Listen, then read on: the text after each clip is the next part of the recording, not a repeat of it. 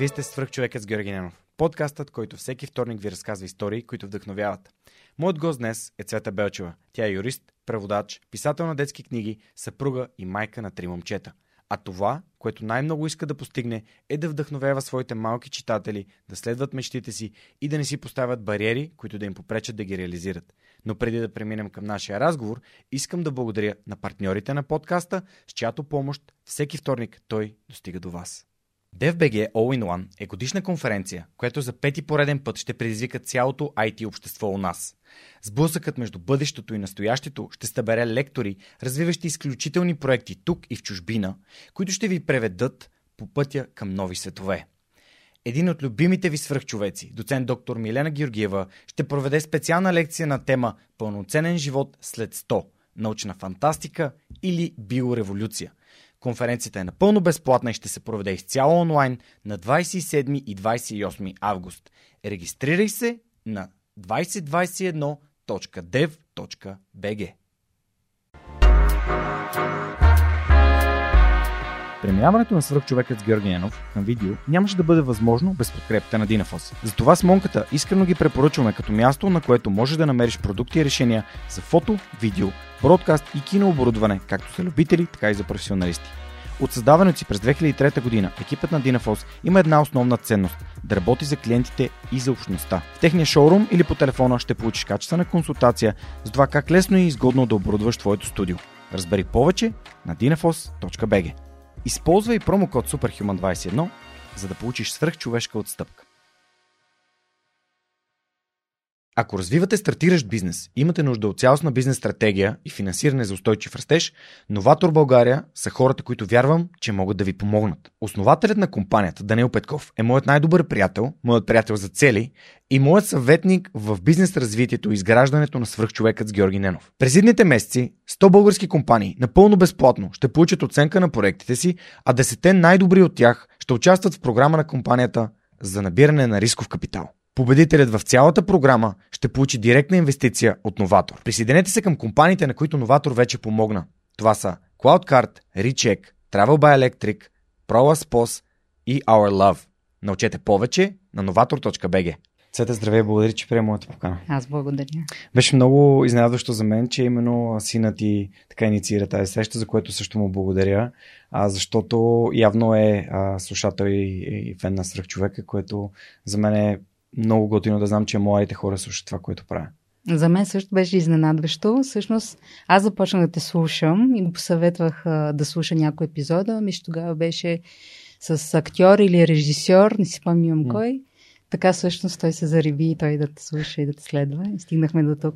Супер яко. Много, много се радвам. Това за мен е, знаеш, че мисията ми е буквално да променям живота на хората, поне на един към по-добър всеки епизод. И, а, и се радвам, че Отдавна не съм имал писател, който да ми гостува в подкаста и ето, не, не си говорим с теб. А моля те, разкажи с няколко думи за себе си, кое си с какво занимаваш, след това искам да се върна назад във времето, за да ми разкажеш как стигна до а, писател на детски книги. Mm-hmm. От няколко години се занимавам с писане. Това всъщност случи съвсем случайно. А, може би после ще задълбочим mm-hmm. точно как а, стигнах до тук. Но след като издадох първата си книга, в началото почнах с издателство. В момента съм самоиздаващ mm-hmm. се писател. Тоест, аз спонсорирам всичко, аз занимавам с изготвянето на тази книга, mm-hmm. дори среденето, трябваше да мина съответните курсове, къде слагат картинките, как да изглежда тази книга, каква да е цената, как, къде да се отпечата, как да се дистрибутира. Въобще целият този път а, съм човек аз писането въобще е някъде там в пространството, което на фона на всичко останало избледнява. Добре, а всъщност ти имаш три книги. В Storytel видях три. Колко са? В Storytel имам три, те са четири. Mm-hmm. А, едната е преиздадена. Всъщност в началото бяха две книжки с приказки. Почнах с приказки. Последствие реших да ги обединя, защото хората трябваше да търсят първа част, втора част. Ако няма първа, къде е втора? Затова този процес го лесних. А, след това м, имам още две книги, преди няколко месеца последната, но едната, която е в Storytel, е само онлайн. Тоест, аз преди години реших да не я а, издавам. Пуснах я на сайта си и от тогава тя се сваля абсолютно безплатно. С коя е книжката? А, това е Инспектор Бу. Се казва, тя е детективски роман. Супер, добре. А, тоест, ако някои от нашите слушатели и зрители а, имат интерес а, да прочитат на дечицата си книжката, могат да отидат на твоя сайт а, цветабелчева.com, .com. да, и ще го има в инфото към епизода, както Да. винаги. Абсолютно. И съответно да прочитат книжката на, Да. на дечицата си, ако нямат Storytel. Ако, имат, ако нямат пък Storytel, могат да си пуснат 14-дневен безплатен трайл. Мога да пробвам. Да. между другото, история с Storytel също е много интересна. Как стигнах до тях, после ще ти разкажа, може би. Но а, най-готиното е, че те избраха за глас Богдана Боги от а, БГ Радио, което беше супер изненада за мен. Много приятно. Супер, да, има много, а, много мои така познати са ме търсили за контакт в Storytel, а, което е супер, защото техния, техния каталог непрекъснато расте, а и дори в момента, а, до преди няколко епизода, рекламирахме реално а, детските им книжки. Мгм. И ето ти си днес тук и, и ще говорим за детските книжки, три от които могат да се слушат в Storytel, Да. което е супер, тъй като а, аз си спомням, когато бях дете, си въртяха братя Грим М. на кастофона. И на Аз- грамофон на плоча, Да. ти си по-голям. Да, да, на, на, на, на кастофона беше, просто грамофона не работеше, спомням си много ясно. Грамофона само ползвах това да се почиства отгоре и А. си играех като на колички с него. А слушах, любимата ми беше, на съответно спящата красавица беше любимата ми и Снежанка. Това, са Това си имал, това си слушал. Моето беше Оля затвори очички. Да, холя Това за има, творчески. това си слушах. Да, да, да, така е. И, и сега си представям как а, в... аз живеех в Надежда като може би, първи, втори клас до към пети. И си спомням как слушах детски приказки на кастофона и колко беше приятно сега да, да, ги, да ги слушам тези неща. Може би това по някакъв начин ми е повлияло. Ами, със сигурност. Със сигурност е приятно в а, някаква възраст да можеш да слушаш, да заспиваш с книгата, още когато не можеш да четеш. Това със сигурност а, влияе по-нататък на интерес към книгите. А пък а, аз като писател, всъщност това ми е целта, затова съм станала и писател. Да провокираш интерес на децата към книгите. Абсолютно. Супер. Това е много готина мисия. Аз също се надявам, че покрай подкаста, говоряки за толкова много книги, mm-hmm. слушателите, зрителите са започнали да, да четат една идея повече. Нали? Не, Ами само аз съм прочела поне три книги покрай теб, така че... Супер. Благодаря ти тук. Предишния епизод, който, който записахме с Христо Кабадаев, а той каза, че от, от, от подкаста е научил за Сапиенс на Харари и каза, не мога да повярвам, че съм живял без да прочета тази Ами, книга. Отбелязвам си, трябва да я намеря. Да сте чувала съм я да я препоръчваш, до нея не съм стигнала. Да, горещо, горещо я препоръчвам. Супер, добре, Цвета, дай да се върнем малко назад във времето. А, ти не си така конвенционален писател, т.е. ти не си искала да бъдеш писател цял М, живот и абсолютно. съответно да си станала. Разкажи ми малко повече за, за твоето образование, за нещата, които, а, които са се случвали в живота ти нали, преди да, да стигнеш до писането. За да стигне до това как Да. взима решение човек да промени целия си свят и да пише. Абсолютно. А, значи аз съм чудесен пример за човек, който много дълго е търсил себе си, но затова пък определено съм се търсила М. непрекъснато. И много съм разсъждавала защо всъщност понякога се налага толкова време да се търсим. Мгм. Имам отговор. Нямам търпение да го иначе ще имам въпрос за него. да, имам отговор на въпроса защо. А, и това естествено са хилядите стереотипи, които ни заливат от всякъде. А, това консервативно възпитание на нашите родители, които ние после трябва да разчупим и така нататък. Много обстоятелства. Качествата, с които разполагаме, характер, когато можеш повече неща, отколкото е необходимо, ти вярваш, че можеш а, да правиш всичко. И т.е. ти няма как да се намериш. Всичко е възможно. Трябва много, много да започнеш да се събираш в някакъв момент, за да стигнеш до твоя път. А, аз съм завършила испанската гимназия. По това време вече бях учила английски и френски и в испанската гимназия стана ясно, че една от свръхсилите ми е ученето на чужди езици. А, последствие много ме тормозаха учителите. Това се замислих колко много, когато има определени учители, които като видят, че някой има талант за нещо, те започват да го стимулират, той да изкара всичко от себе си. И оттам се започват едни вечни петиции. Все не си най-добрия. И а, слава Богу съм от хората, които това не ги е разочаровало и не ги е отказало. Напротив, това е супер градивно. И аз съм се борила с зъби и ногти, защото съм била супер амбициозна. Но, например, повечето хора не са така. Синът ми в момента, в който някой му направи забележка, той просто ида при мен и казва, аз това повече няма да отида на него и приключва, което със сигурност изпускаш страшно много. А, в последствие, м- по това време исках да стана, между другото, лекар. Mm-hmm. Обаче, а, биологията приключва някъде 9 клас, мисля, че беше. И учителката реши, че трябва да имам четворка или петица, вече не си спомням какво е трябвало да имам, което кариерата ми на лекар приключи. И най-готиното е, че след толкова години аз никога не съм спирала да се интересувам, защото когато харесваш нещо, нали, оценките няма значение. Оценките няма значение. Освен това, нашето тяло, нали, то си, е то си е с нас. Да. Как работи мозъка, за мен е от жизнено значение. Какви са границите на този мозък? Той няма граници. Как да ги използваме, как да се развиваме. И всъщност, след толкова години, когато станах писател, една от книгите ми е на тема тялото. И аз всичките тези знания, които съм ги трупала през годините, можех да ги използвам и да предам това знание на децата, за да ги стимулирам, те оттам нататък да задълбочат знанията си в тази посока. Просто това доказва, че а, всички интереси, които имаме, ние можем да ги използваме, независимо през какъв път сме минали, колко сме се разпилявали, рано или късно този опит ти може да го използваш за това, за което е, тря, трябва да го използваш. В последствие Естествено, тогава беше много модерно да учиш международни отношения, да си дипломат. И това беше супер готино. Аз викам, а, аз винаги съм се представила с едни хубави рокли, на едни коктейли, аз ще стана дипломат.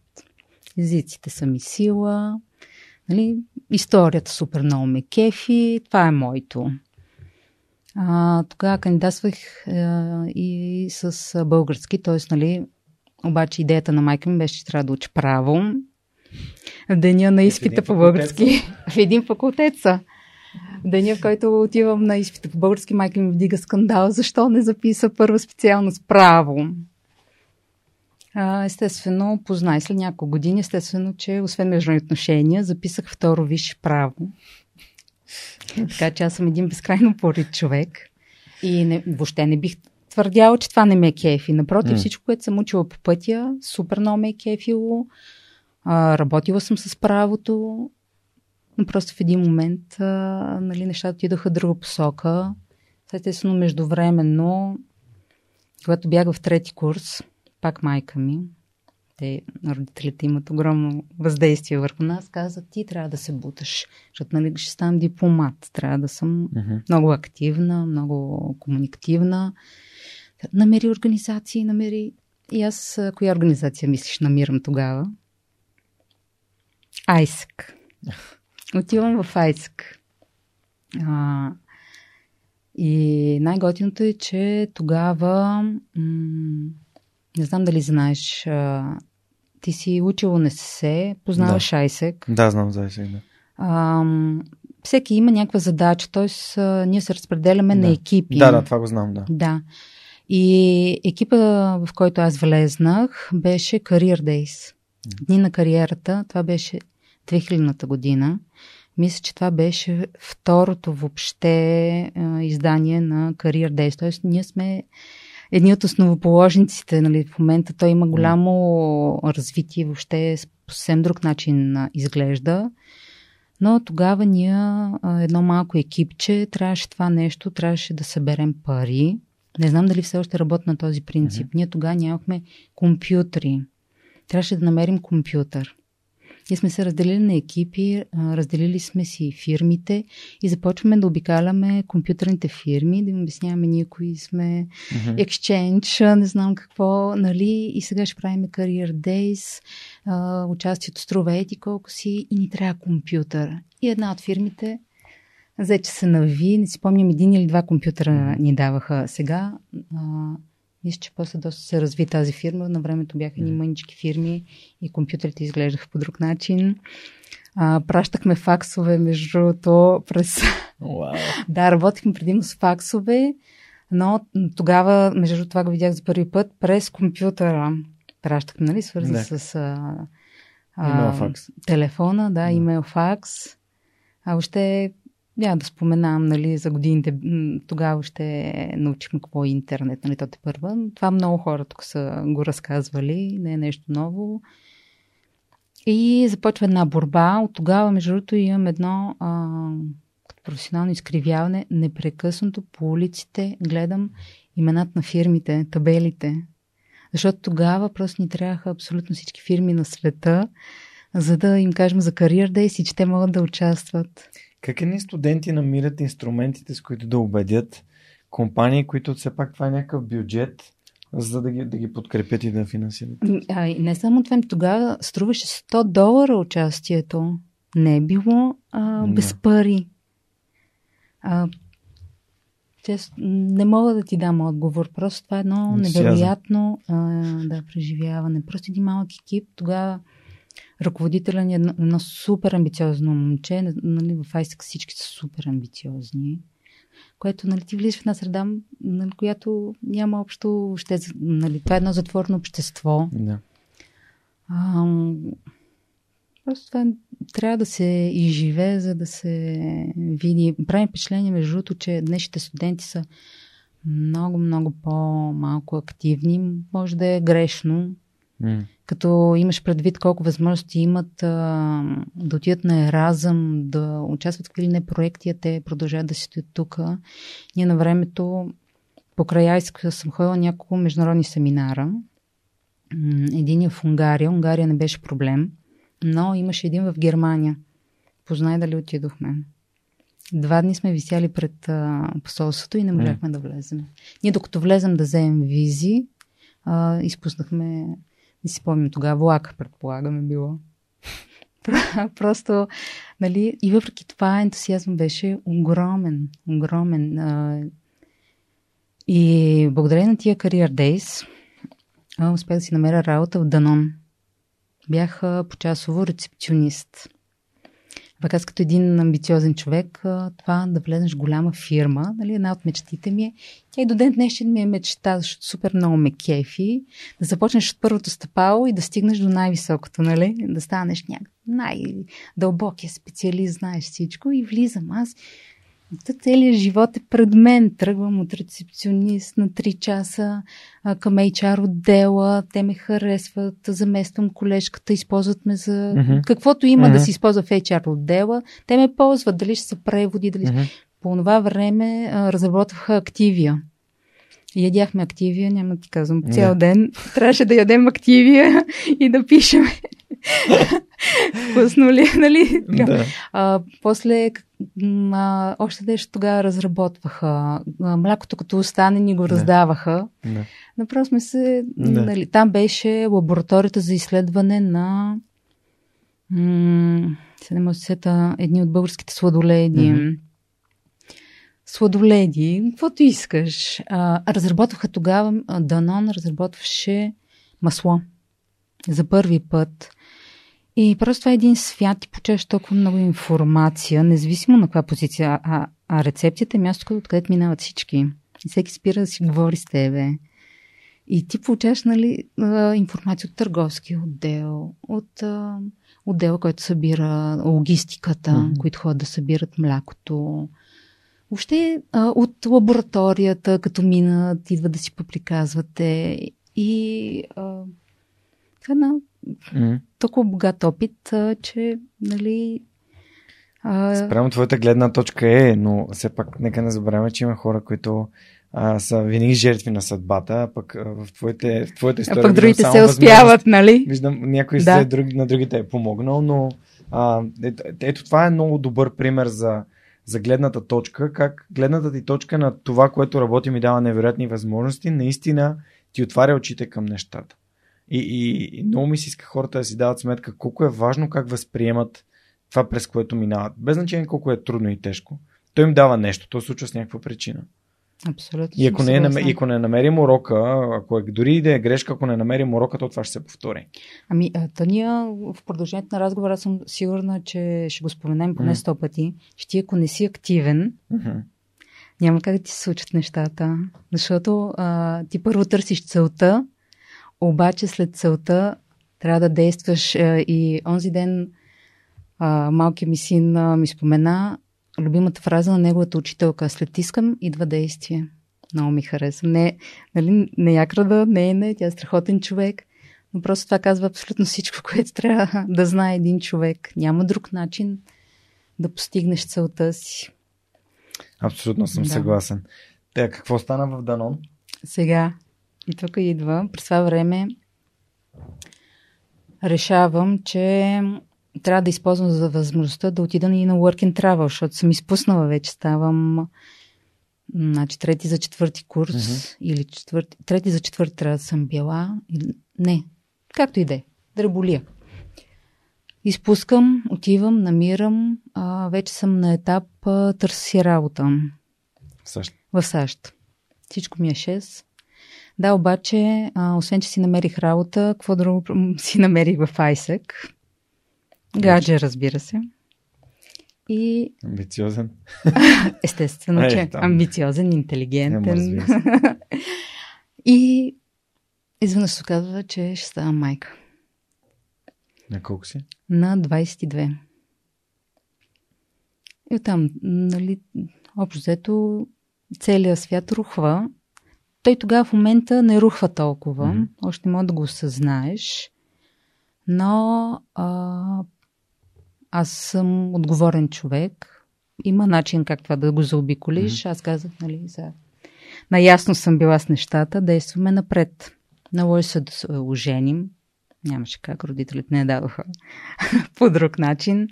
Наложи се да излезна от къщи. Виж, тогава ми се сбъдна между другото, между другото една друга мечта. В случая от рода на внимавай какво си пожелаваш. Тогава отидохме да живееме в студентски град. Аз като... като един софиянец, Ние нали? се смеем, ама аз съм софиянец, а не ти си Да, да, да. софиянец и аз съм, никога не съм живял в студентски град, че съм софиянец. Но... Не, тогава ми се отвори великата възможност, защото естествено, че много ме кефше. Да. Имах приятели с студенти, а, нали, преди това бях ходила пред тях нали, да М. спя. Но ние, млади студенти, двамата сме софиянци, но а, семейството има право Мгм. също да вземе. И първо а, живяхме на последния етаж в а, една стая маничка, Мгм. която хлебарките валяха. Мгм. Виждал ли си го? Не, Много хора са го не, виждали. не, не съм го виждал, аз съм ходил само на Ти за- по-далеч. забавни партите в студентски град. Просто а, Но много... Много- много интересно, че ти го отбеляза, защото в предишния епизод Христо също говори за колко чисто е било студентски град. чисто, да, много чисто беше. Хлебарките ги носихме дълго, дълги години след това, защото те влизат в техниката и ти си ги носиш с тебе и на другите места. Да, след това м- се преместихме на по-широчко, на втория етаж в гарсониерка. М, Не, не, няма от какво да се оплача. Разбира се, това е си е забавен момент от а, живота. То между време ти си учиш и завършваш мо. Междувременно съм записала второто висше право. Докато отглеждаш... И съм пети курс. А, в деня, в който родих, бях ходила на лекции. Просто Възхищавам ти се аз, аз се връ... след години, то чакай да ти разкажа, М. нали, още през какво е такова, но просто сега, като възрастен човек, пак има малко дете, Мгм. просто тя съдбата е решила, че трябва да изпие всичко от мене. Мгм. Не знам как съм го правила. Защото тогава ние нямаме пари, нищо, че сме софиянци. Родителите ни, а, нали, колкото са могли, толкова Мгм. са ни давали.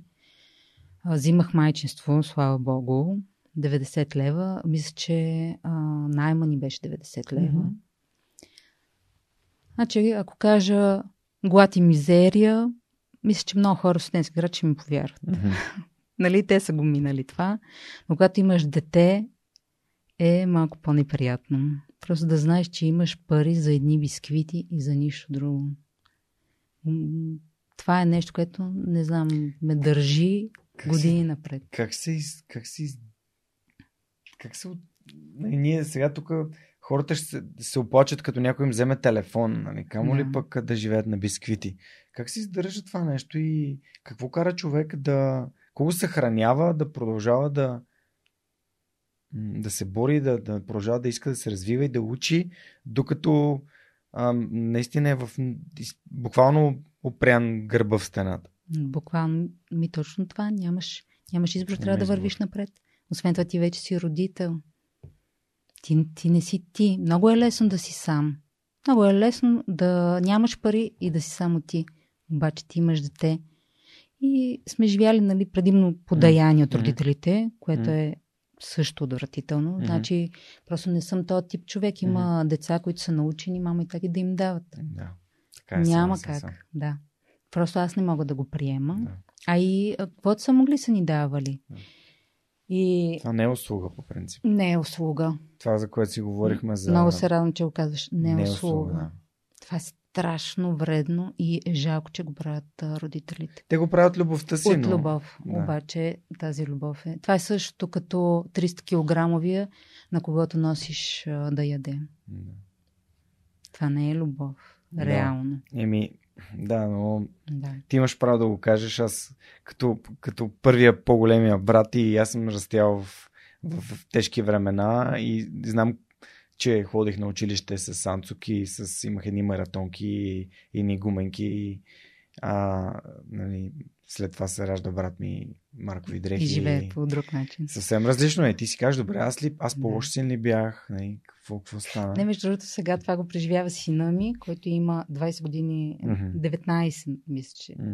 Разлика С моята с, с брат ми е третото. 11, така че. Да, с 11 е с втория. Аха, Те окей. имат 11 с втория. А, да, точно с него, защото просто ние вече сме на съвсем друг етап от развитие от живота си. А, нали, това проблемите, доб- добре, че сме ги преживяли, за да знаем, че са били там. М, Много е лесно да го забравиш, защото ти вече си на Минал си го. светлинни години. Да. И Да. продължи, моля те, много е. Аз И- и... родителското го коментирам като човек, който не е бил официално родител, но реално съм бил.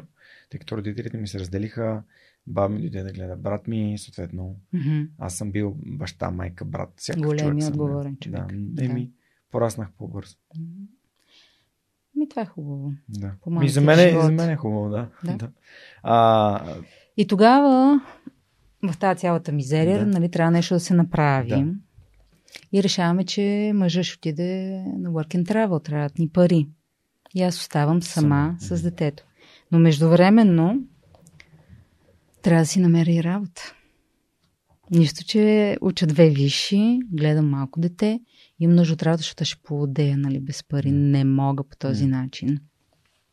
Хващам се да търся и тогава попадам, мога да не го кажа правилно, AI Data Processing.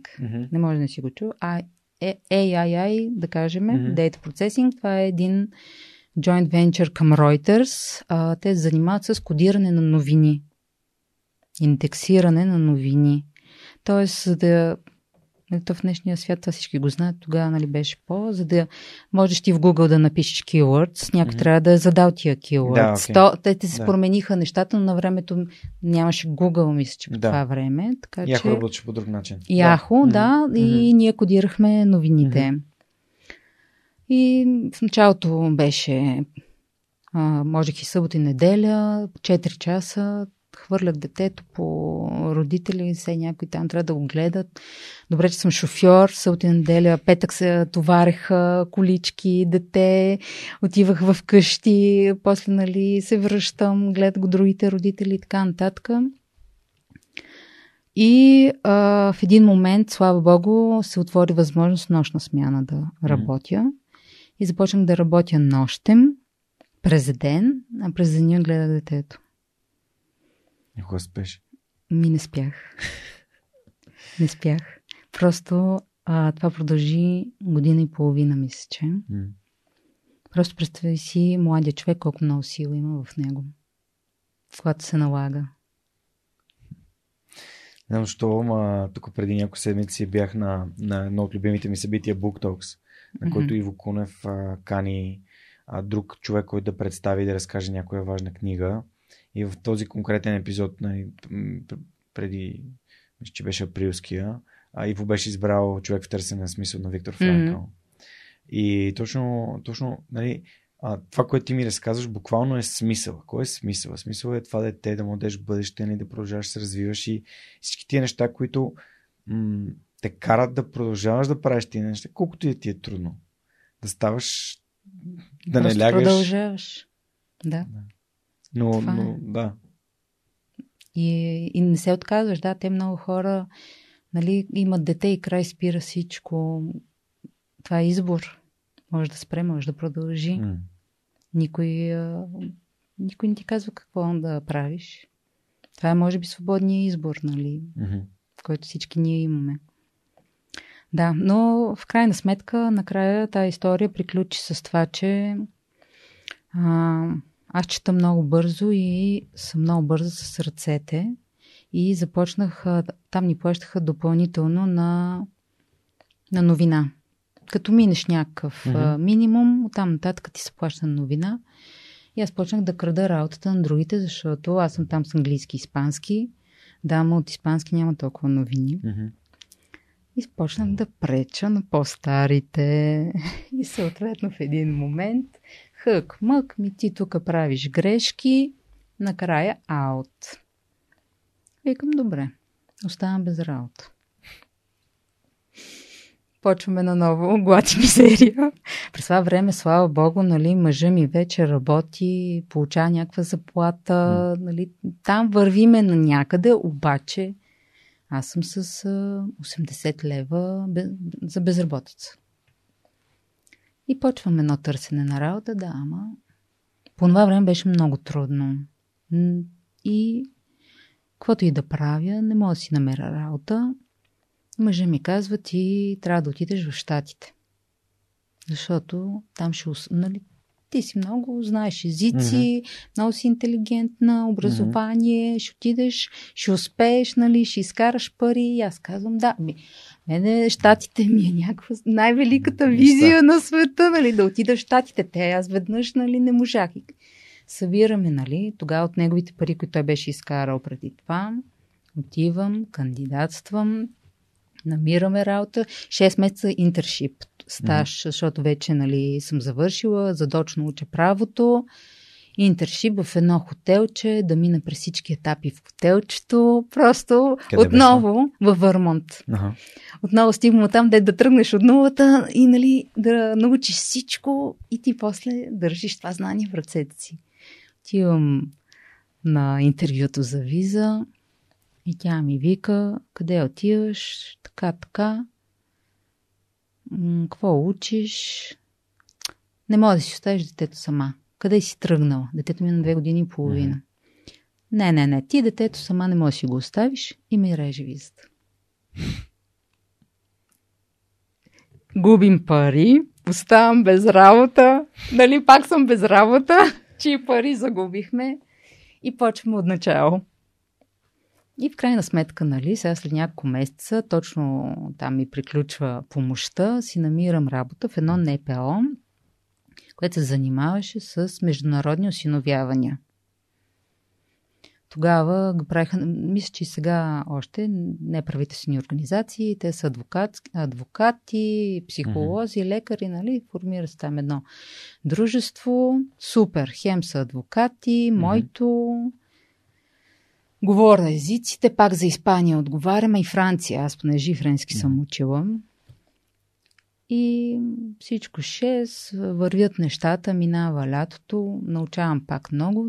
Стигаме до там, че а, когато предложат дете на чужденците, а, те не идват веднага да го видят. Мгм. Ами, ние отиваме и после им правим доклад, нали, ходим с лекар, психолог, който прави анализ детенцето, какво, какво му е развитието, Мгм. здраво ли е Мгм. и така нататък, Мгм. нали, те да придобият някаква представа. Мгм.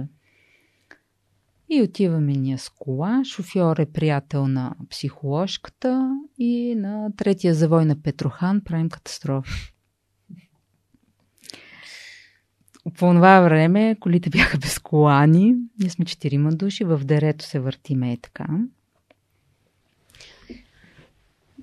Какво мислиш, че си, какво а, прави човек, когато е на секунди от ония свят? Не си изпадал в такава ситуация. Не, не съм. Не ти минава целият живот пред очите. Да, да. Не, веднага се центрираш върху единственото важно нещо, М. което имаш на света. Това, което може да те задържи. Защото М. реално погледнато, какво, да те задържи? М. Нали, живота, живот не е толкова хубаво, Мгм. често казано. М.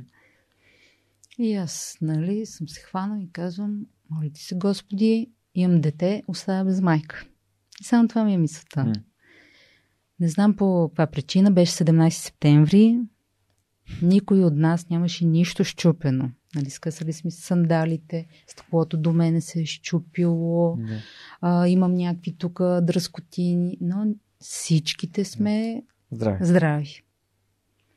Да, обаче след а, седмица-две ми стана ясно, че очевидно това е сигнал, нали? Не е М. моето място. Мгм. Между другото, те тогава се отнесоха много несериозно, нали? Ти си преживял катастрофа, те след два дни ме караха да нося някакви кашони. Мгм. Нали? Аз си отварям очите за... Сега, тогава не съм го съзнавала, но сега, когато правя анализ, е 100% сигнал, че не е моето. Мгм. Както същото, а, между другото, и забременяването определено е, е бил сигнал, че аз не съм на пътя, нещо се разсеивам. Мгм. И затова, нали, съдбата ми казва фокус. Мгм. Не, тук стой за малко мирно и а, виж какво се случва. И тук по същия начин. А, тогава много бързо си намерих работа в една софтуерна компания. А, тя е Ижексао, се казваше. Мисля, че още я има. Те се занимават с а, CAD софтуери за самолетната индустрия. Мгм. И а, си търсят преводачи. Те по цял свят се продаваше от английски на испански на help manual, нали, на инструкшените там. И освен това щяхме да правим хотлайн от Испания, нали, да се обажда с проблеми, ти да таковаш. Супер. Това беше. Тогава, М. между другото, те ползваха, което супер напредничало, това много ми помогна в последствие, а, професионален софтуер за превод. И а, той, както са и така на линии, Мгм. то запаметява вече. Ти ако същата фраза си а, Да. превел, то вече автоматично я нарежда надолу. Супер готино. И това нещо го правих няколко месеца. Имах възможността да отида една седмица командировка в Испания. Между другото, в Мадрид съм ходила два пъти винаги командировка. На други места нали, съм ходила иначе, но в Мадрид и то за по седмица. Мгм. Просто страхотно. А, обаче, там се недоволстваха. Заплата ни беше окей. Аз съм голям бунтар, голям борец за справедливост. Дигах много шум. Но междувременно някъде около 9 месеца мисля, че работих там. Супер готино, страшен опит, инженерен. Нали, аз трябваше да науча такива термини, които просто... Между другото, забрах да спомена, че в адвокатското дружество ме научиха да превеждам като заклет преводач. Защото някой трябваше да превежда документи, нямаха. Работеха с... Да, в НПО-то. Ага. Работеха с а, фирма за преводи, тя нямаше преводач от испански. Мгм. И тя ме научи тогава да превеждам като професионално работа, която ме е хранила години, години напред. Аз всъщност благодарение на това нали, си намерих работата. А, Водех се Technical Writer, между Мгм. другото, в а, тази софтуерната. Обаче междувременно попадам тогава, а, това беше 2005 година, Мгм. Малко преди да влезем в Европейски съюз. И в България към всяко министерство имаше твининг проекти. Да. Това са проекти на побратимяване. Мгм. Идват а, експертите от там, нали, и те имаха асистенти им трябваха. Да не говорим преводите, защото всичко трябваше да се превежда. Тогава нямаше, сега нали, всичко се провежда професионално. Има огромен а, отдел преводи. С българи тогава все още това нещо нали, беше в началото и ние трябваше да се превеждат регламент, директиви, абсолютно всичко. Попадам на един към Министерство на правосъдието. А, той беше съдя майоркинец, този, който беше ръководителя на проекта. В нашия случай проекта беше на тема международно, наказателно и международно гражданско. Нали, супер, супер обхватно, жертви на престъпления, интересни неща. Аз все пак, нали... Прави сте. Юрист, използвам езици, терминология, всичко ми е 6. Заплатата още по-6. Mm-hmm. Това бяха златни години, защото тогава ни се плащаше в евро. Mm-hmm. За години, когато просто нямаше за какво толкова да си изхарчиш парите. Mm-hmm. Просто наистина огромен късмет. Да не говорим, че си ползваш, а, говориш, mm-hmm. не просто превеждаш нали, и четеш, говориш с истински особено един майоркин, там много има какво да научиш. Mm. Те си имат и собствена, нали, те говорят каталунски, малко по-сложно, но... И а, бяхме две момичета. Аз бях всъщност отговорна за преводите. Тя беше асистентката, която а, организирахме семинари, работни срещи и така нататък. Ходеше се. А, работни групи се сформираха, защото тогава трябваше всъщност да пригодим нашето законодателство mm. към европейското. Mm-hmm. В един момент обаче, след няколко месеца, тя се събра багажа и направиха някакво... Отида да занимава с нещо друго и аз останах сама. Аз до сега, нали, тя си правеше там организацията, аз си превеждах. Изведнъж сама и си викам, Боже, сега ще се справя ли с това нещо? Аз ли няма да се справя? Трябваше да попитам всъщност. Mm. А, тогава просто развих абсолютно, доказах на себе си, че имам някакви невероятни организационни способности, защото на моменти ти организираш семинари 60 души.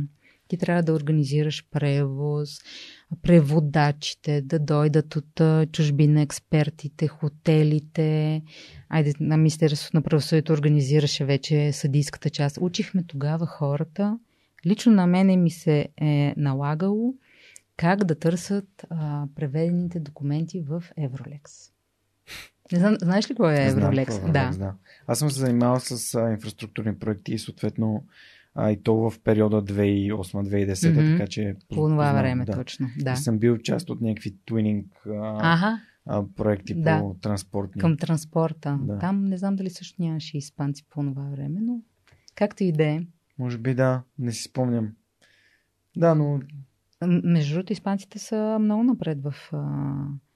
Аз, понеже в последствие съм превеждала точно такива проекти за изграждане на високоскоростни... Да. Тяхна фирма участваше тук за железопътна линия, само че мисля, че последствие нищо не се... Или за метрото ли са кандидатствали, но трябваше да превеждам а, техните проекти за високоскоростни влакове. Mm по принцип, а, нали, това, което ми прави супер силно впечатление, колко много работи си пробвала, mm-hmm. а, нали, докато търсейки. Mm-hmm.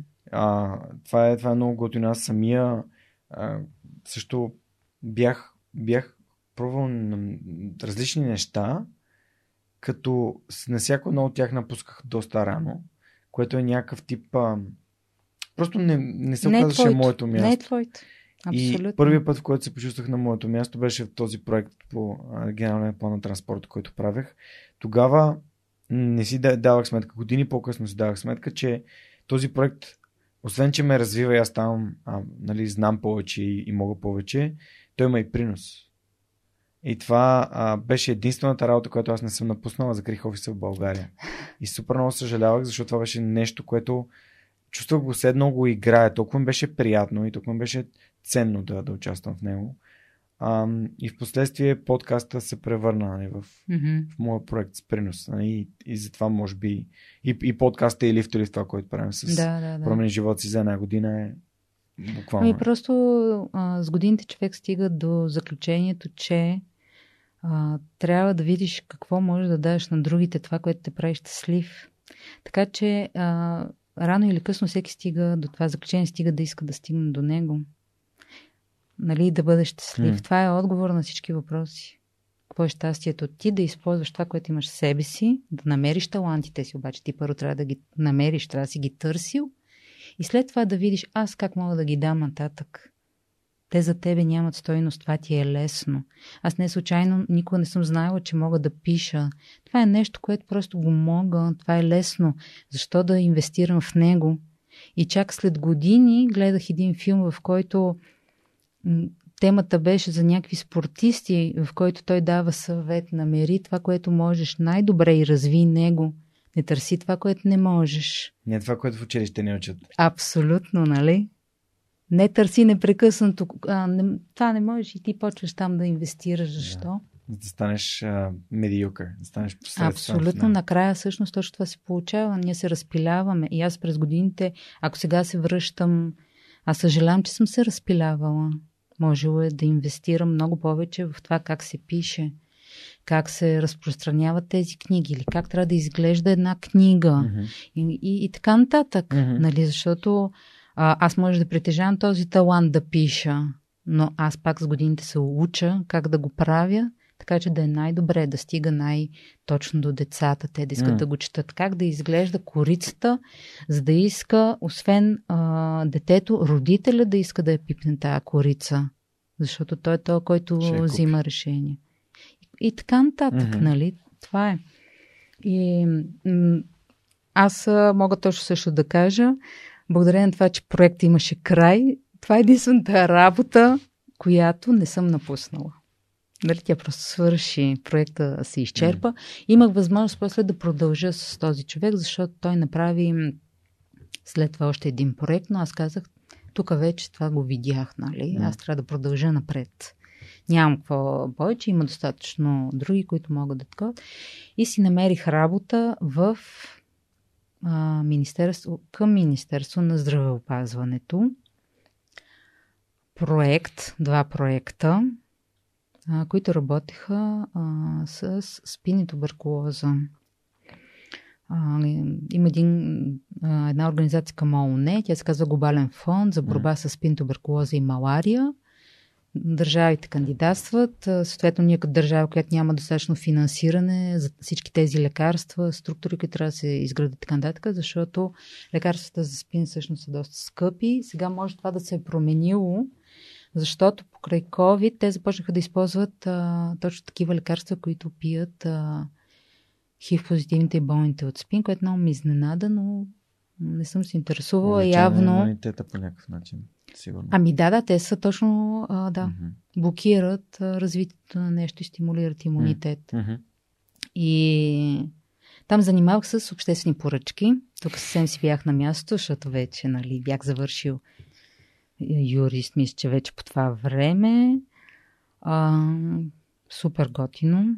Ние, освен това, не сме държавни служители, което е още по-готино. Ами сме на граждански договори и правим неща, които малко надвишават правомощите на държавния служител, като даване много надвишават, но сме ограничени от разходването на средствата, защото те пак остават публични средства. И тогава, а, освен че се научих да правя обществени поръчки и влезах вече много в а, живота на държавния служител, какво е това държава, политика и как се прави, отговарях и за един проект. Трябваше да кандидатстваме, да бъдем одобрени и после да внесем лекарства за лечение на мулти MDR TV се казваше Multidrug Resistant Tuberculosis. Mm-hmm. Това е когато ти не се лекуваш правилно, ставаш резистентен към лекарствата, които mm-hmm. пиеш. Също се получава и когато пиеш неправилно антибиотик.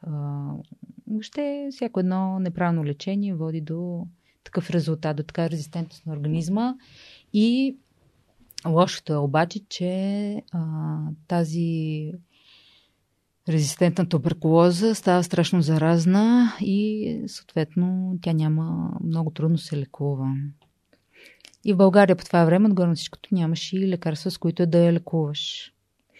И чрез една, един специален процес се кандидатстваше, получаваш одобрение, трябва да защитиш как точно ще разпределяш тези лекарства, как ще ги лекуваш, къде ще ги лекуваш. Повечето от лекарствата изискваха а, ходилно съхранение. Трябваше да промениме една наредба, защото тя не допускаше вноса на това лекарство и употребата му за такова лечение. Въобще, м- толкова много знание, че а, дали, няма как а, да си представи човек а, нали, колко много неща могат да се правят и колко може да, да допринесе пък, защото тогава страшно много, наистина всичко, което съм правила, а, е било да давам. И обаче не беше моето. Не се чувствах добре, най-много ме тероризираше факта, че ние разполагахме с милиони и някои хора седяха с кръстен лице. Ами, чакай малко сега, ще го направим после. Нали, ние можехме да направим толкова много неща, те не се случваха. Нещо, което моята ценностна система няма как да понесе. Mm-hmm. И освен това, шефката ми, която иначе е много-много интелигентен, готин човек, понеже беше страшно натоварена и като е пренатоварена и аз съм някъде наблизо, тя го правеше спрямо всички Mm-hmm. и почва да ти вика. Mm-hmm. Обаче това също не мога да го понеса. И по същото време колегата ми, който седеше тогава срещу мен, чете книгата Не пипай тази книга на Ян. Ван Хелсинг. Mm-hmm. Чел ли си я? Не, не съм. Така. Хващам аз да я чета и към края той нали, разказва най-различни конспиративни теории, нали, така, да ги наречем. А, но накрая всъщност казва следното. Ако ти искаш да ходиш на работа и шефа да ти вика всеки ден и ти да си недоволен от това нещо, нали, и те кефи, окей, стой на работа. Ако не, хвани си шапката и напусни. И това беше някъде вече есента. Просто беше точно каквото ми трябваше. И аз малко преди коледа казах, аз от 1 януари няма да дойда на работа. Ние бяхме на граждански договори година за година. Mm-hmm. И просто приключих това нещо. Казах, ще се занимавам с преводи. Аз и до тогава винаги съм работила Мгм. паралелно преводи. И си казвам, ще съм преводач. Много хора ми се разсърдиха, защото ние вършихме работа, която нали, М. после трябваше някой да ме замести Мгм. нали, в тази цяла помощ, но това беше едно от най-правилните решения, които съм взимала. Mm-hmm. И а, не знам, друго, едно друго правило има, но не знам колко се интересуваш от езотерика, защото е страшно много. А, само искам да кажа нещо за разсърдването, че това е супер смешен начин за манипулация. Нали? Разсърдят ти се е това, което децата правят, когато искат да, Ами той, да той ръцете. е на- безпомощност, значи тогава... А, Е, да, но да. Тя, тя, тя безпомощност поражда желанието нали, за съзнателно или не за манипулация. Сърди се, нали, вместо да попиташ някого защо го прави и как може да, нали, да- дали може да промениш заобщо това решение, нали, сърди ти се не е, не, не е най-адекватният и зрял подход, но така сме научени. Значи, док, е, доктор, с който работех във връзка с тия лекарства, които Мгм. внасяхме, отделно, нали, тогава такива огромни обществени поръчки ми са правили, но просто аз бях човек, на когото той разчиташе, Мгм. нямаше кой да, друг да Мгм. свърши работата. Е, да. И аз наистина му влизах в положението. Нали, аз ходех с него по болниците, с тези М. а, Болни хора. супер болни хора, да, много тъжно. Супер тежко. Супер тежко, нали, наистина. А той лечението е такова, че аз не знам колко от тях крайна сметка са оцеляли. Мгм. И човека просто и до днес днешен, ако се срещна на улицата, направо не му се иска да си говорим. Толкова му е мъчно, че тогава го изоставихме. Просто това беше моето решение, нали, Да. моя път и така. Ето Трябваше това да най-малко трябва да продължа. се съхрани човек. Не Да. Може да...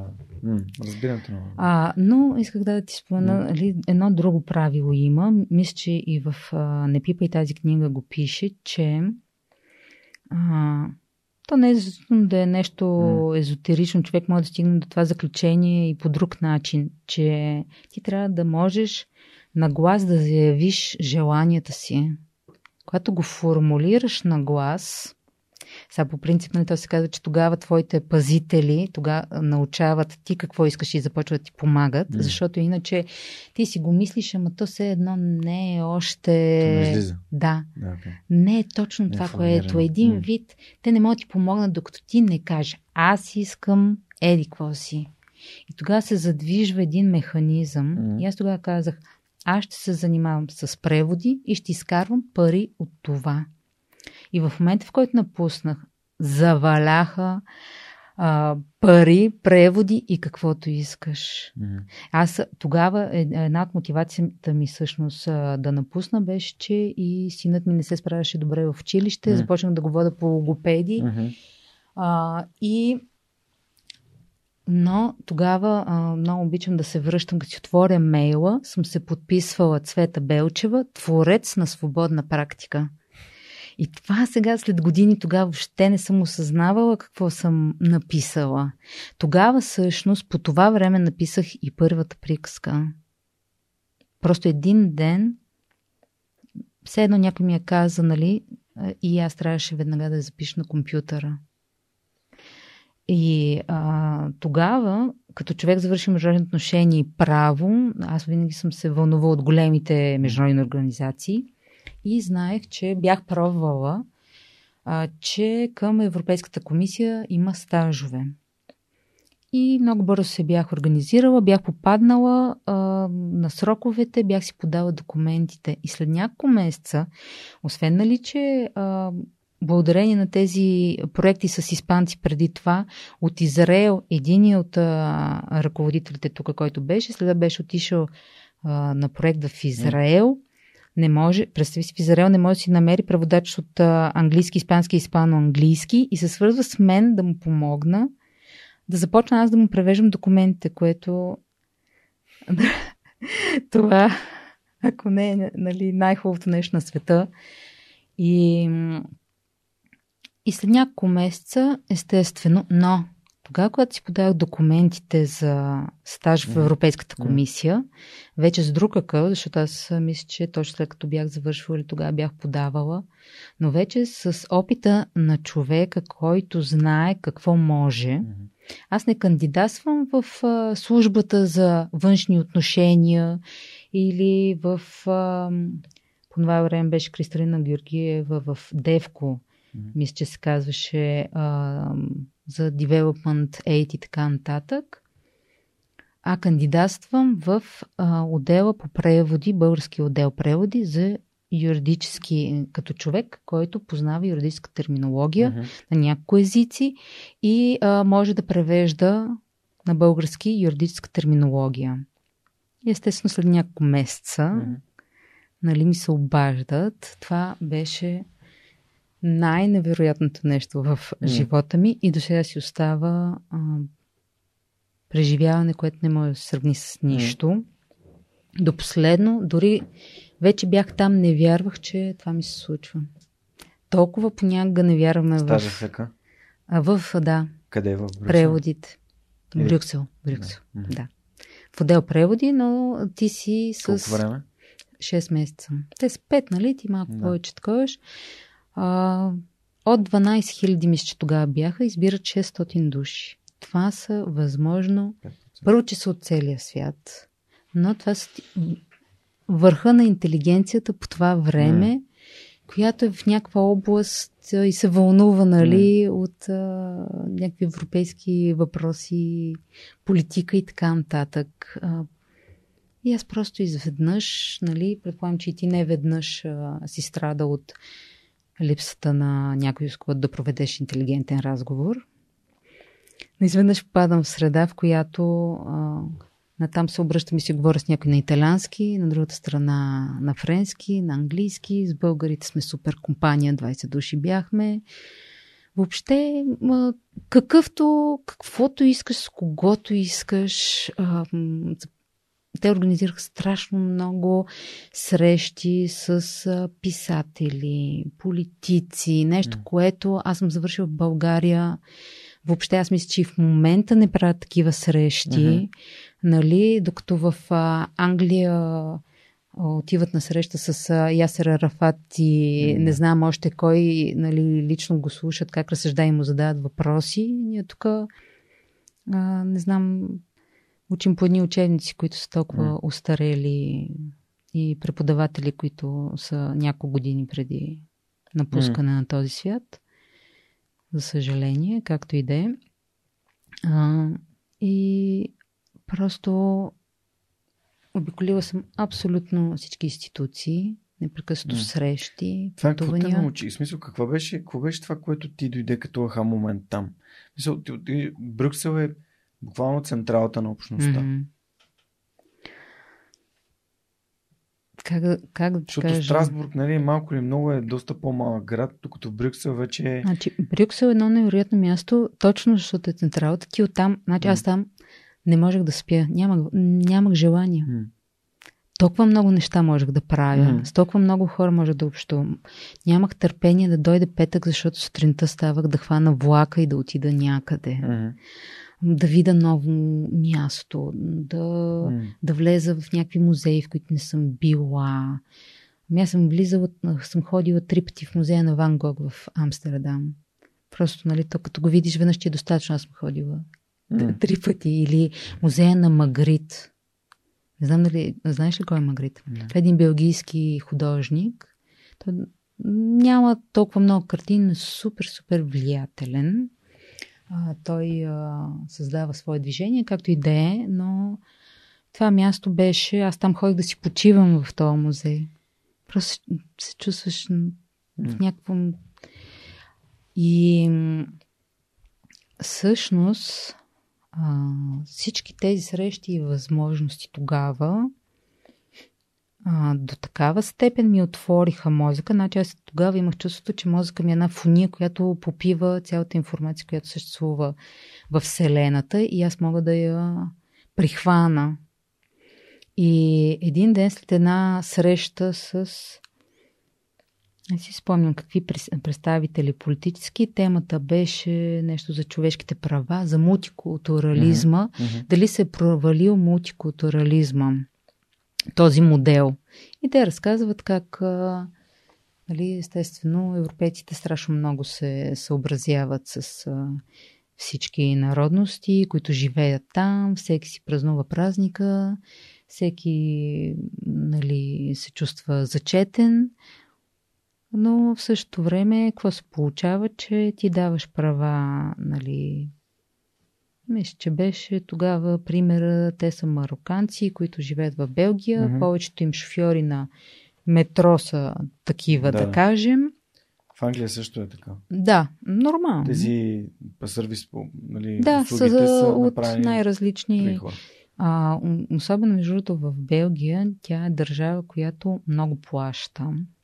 Всички западноевропейски държави всъщност много плащат за това колониално минало, което имат. Mm-hmm. И белгийците са страшно виновни, защото повечето сгради в центъра на Брюксел са построени с толкова кръв, че... Mm-hmm. нали, ние, ние, слава Богу, това не можем да си го представим. Може би тук са случвали други неща, за които имаме вина, но поне не носим тази вина да сме унищожили цели народи. Mm-hmm. Нали? И всъщност те затова сега страшно много се съобразяват с а, тях. Но всички знаем каква е истината. Че едни, едни имат права, ама тия права, другите, за другите са така права, за третите са така права.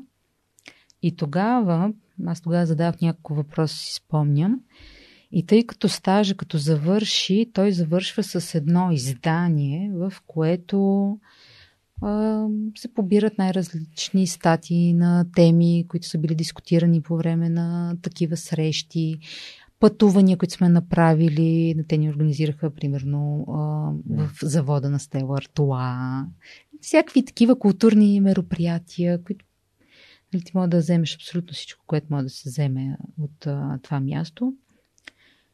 И колегата пред мен ми каза, ти защо не напишеш статия по темата? И аз казвам, ми да, що не напиша статия на тема the multiculturalism failed? провалил ли се модела на мултикултурализма. Много се бях надъхала.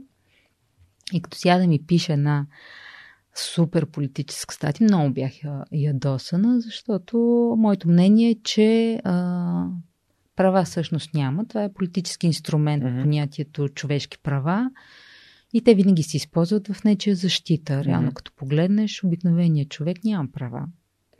Нали, това е инструмент за натиск. И отгоре на всичкото, а, някакъв друг. А, някаква друга тема, ще направиш ли интервю с учителката по немски? Там ходех на немски, на френски. Нали, между стажантите всеки има право. Пет, но немски ми е най-слаб. И на мен. Предполагам. Да. И накрая, като а, свършва стажа и ни раздава тази книжка, ми тя цвете на почти всяка снимка, всяко събитие. Две статии мои. Викам, а, раздавах автографи. Въобще тогава не съм предполагала, нали, какво ме чака няколко години по-късно. Внимай, какво си пожелаваш. Внимай, какво си пожелаваш. Но тогава си пожелах да получа Нобелова награда за мир. Това си го поставих като цел. Как? Аз мога да взема Нобелова награда за мир и това мога да го постигна. Толкова Еха. много взех. Еха. Сега знам, че малко съм, м- съм се отклонила, ще взема Нобелова награда за литература. Нали? Но окей. Аз съм окей с това. Работи по въпроса, имам цел. Добре, и как, как стана от всички тези неща, които разкажеш, които са невероятно увлекателни и чисто те, те са, нали, променят мисленето и менталитета на хората, а, поставянето в друга култура, в друга среда, всички тия работи и работата с хора, които са с такива наистина много, много сериозни заболявания, а преводите, приноса, а всички тези неща, какво стана да те отведе до детските книжки? Почти сме стигнали. Върнах се от Брюксел, пак почнахме темата Търси работа. Обаче най-лошото е, че съм изпуснала енер... инерцията, че искам да съм независим преводач. И пак се връщам, нали, че аз съм учила, защото все пак съм повлияна от а, този стаж. Мене политиката няма как да не ме увлича. Това съм учила, това мога. И решавам, че аз съм учила за държавен служител и а, защото като отидеш а, в Европейската комисия и виждаш, че понякога политиката може и да помага. В смисъл, това да си държавен служител не е най-лошото нещо на света. Mm-hmm. Отгоре на всичкото имаш безкрайни възможности за обучение. Тоест ти, ти в Европейската комисия се развиваш до безкрайност. Имаш всякакви възможности, всякакви обучения, можеш да учиш каквото искаш и можеш да го реализираш, да го използваш и, и да си полезен и аз навлизам пак в коловоза, че аз съм учила за държавен служител, аз там ще съм полезна, защото аз пак искам да давам, нали? Не аз. И трябва да се насоча в тази област и започвам едно кандидатстване. Не знам дали знаеш колко е непостижимо да влезеш в държавно учреждение. Да, знам. Знам, знам, братовчетка ми кандидатстваше за стаж в Министерство на правосъдието. Просто. Естествено, изведнъж се появиха нали? други деца. Изведнъж се оказа, че е имало. Изведнъж се оказа, че по-добри, има някоя... по, по-знаещи. Да. И започвам.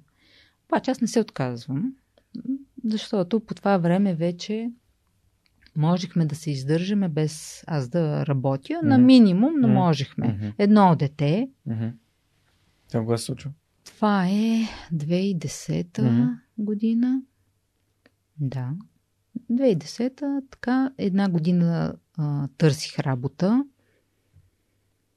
и в крайна сметка човек, който търси, намира. Мисля, че ми отне година и половина. Или поне година. Тоест отиваш в Европейската комисия, където взимаш супер много знания и в България не можеш да си намериш работа. Не мога да си намеря, не съм. Не, той единия път. Сега стигам до там, че съм одобрена за интервю. но няма как да разбера. Те не ми казват. Те ми се обажат в часа на интервюто и ми казват, ние ви чакаме за интервю. Mm-hmm. И викаме, къде обявихте? Аз следях на сайта непрекъснато. Ние закачихме обява на таблото в сградата. Mm-hmm. Mm-hmm. Може би. Не съм, mm-hmm. нямаше как да проверя. По това време не бях в София, защото mm-hmm. се бях отказала. Нали? Да. Беше ми ясно, че... В повечето случаи въобще, нали, даже не съм стигала mm-hmm. да ми се обадят, че съм одобрен за интервю. Но оцелвам дупка в системата в Министерство на земеделието. Как изглежда дупката в системата? Дупката в системата е а, човек, който временно е назначен за директор на дирекция по заместване, на който му е писнал, понеже това беше международен отдел, международни отношения и европейско право, европейско законодателство или нещо трудно ни се казваше. И а, просто му е писнал от идиоти, защото все пак това е международен отдел и все някакви езици трябва да се знаят. Да. Нали? Знаеш, че винаги трябва да има някой, който да върши работата. Да, да. Е, те каленките не могат да вършат работа. Да. И въпреки, че те масово хората смятат, че са много кадърни. Да, знам. Те са Ама си го заслужили. Да, да. Няма значение как са влезнали Да, там. така е. Те са достойни да са там, там им е мястото. И с годините те все пак трупат нещо, Мгм. нали? Мгм. Извършва се дейност. Няма как не се извършва дейност, защото нали, трябва да върви по някакъв начин. Иначе. По същото време обаче с мъжа ми бяхме решили, че е време за второ дете. И аз точно в, даже в деня, в който ми се обадиха, че съм одобрена, разбрах, че съм бременна. Вече бях почти сигурна. И обаче не мога да откажа сега. Това е Мгм. супер възможност. И Ням... Държавната служба, поне за това нещо нямам проблем. Мгм. А, работих тогава 6 месеца преди да родя, но успях доста неща да науча. Мгм. Най-лошото, което може да научи един нормално мислещ човек в а, държавна служба е, че стена с глава не се разбива. Тук промяна няма как да се случи. И а, въпреки, че известно време все пак вярвах, че системата трябва да се промени отвътре, че не може да се промени отвън. Мгм. За мен е нали, ходенето на протести общо взето е безмислено. Мгм. Защото ти, когато видиш вътре какво се случва, на теб ти е ясно, че Няма години протест, да минат. може да да. Мгм. Това е. А, просто те използват, повечето хора реално ги използват за някакви цели. Тя информацията винаги може да се манипулира. Независимо колко е добронамерен протестиращия. Мгм. А, през това две години бях майчинство. А, какво работех? Занимавах се с така наречените infringement procedures. Мгм. Това са процедурите по нарушение срещу България, когато сме нарушили някой регламент, а, директива, ня- някакво правило, наложено от Европейски съюз. Нали, съответно се задвижва процедура, налага се променят Глоба. закони, защо го правите, подава се сигнал. Ние Имахме няколко случая, единия с кафявите мечки Мгм. Тъй като у нас а, у, у, нали, спортния лов е Да, позволен. голямо, Да. е голямо удоволствие. Сега. Поз... Да. Той е позволен, не е в определен... позволен. Да. Той е позволен в определени мечки сезони, Да, да, да, определени така. Обаче от време на време има нали, а, тези, които идват а, и искат да занимават с лов, искат да отстрелят мечка. И сега пък тя е в някакво... червената книга? А тя е защитена. Точно така, съответно веднага се намира. Сега има случаи, в които нали, мечката тероризира Да. населението, но със сигурност има някакви начини ти да я нали, да я вкараш по-навътре в природата. Да. Не винаги решението е да я да убиеш. убиеш. Истината е, че тези животни са привлечени от буклуците. Храна, да. И това, което мен най-много ме възмущава, че ние непрекъснато влизаме в територията на животните, после очакваме те да не са там. Няма как Мгм, да се случи. И това е един от случаите. Трябваше да се бориме, да обясняваме защо сега са убити те пет мечки. И така нататък, нали, общо взето аз занимавах с такива работи, освен а, и с а, стандартно съгласуване на когато се приема един закон mm-hmm. в държавата, той минава на междуведомствено съгласуване mm-hmm. и ти трябва да, ако имаш някакви бележки по темата, да си ги кажеш. Оказва се, че нямаш много право да имаш бележки. Нали, да кажем, идва акт от Министерство на правосъдието, ти виждаш сега някакви нередности. Те може да не са толкова велики, но може и да са велики. Носиш там, потрудил си се да се поинтересуваш, написал си, носиш на шефка, тя казва, а, е, кои сме ние да показваме на министра на правосъдието как се пише закон? И общо взето, проблемът беше, че много пречих. Издържах цели 5 години обаче, нали, две от които бях майчинство, цели 5 години, но това време, тук вече изпуснах един много важен момент. А, малко преди да родя, когато се върнах от Брюксел, а, много исках да се занимавам с книги. Mm. Защото а, Белгия, освен всичко, е страната на комиксите. Тя да. създава комикса. И а, аз, естествено, като така от по-старото поколение, ние растяхме с едни комикси на Лъки Люк. Mm-hmm. Нали, всички останали. Лъки Люк ми беше страшно любим герой. Нищо, че на български не съм ги имала тия mm-hmm. комикси. Има ги на френски, но а, пак, нали, си ми да, бяха любими. Пиф и Еркюр.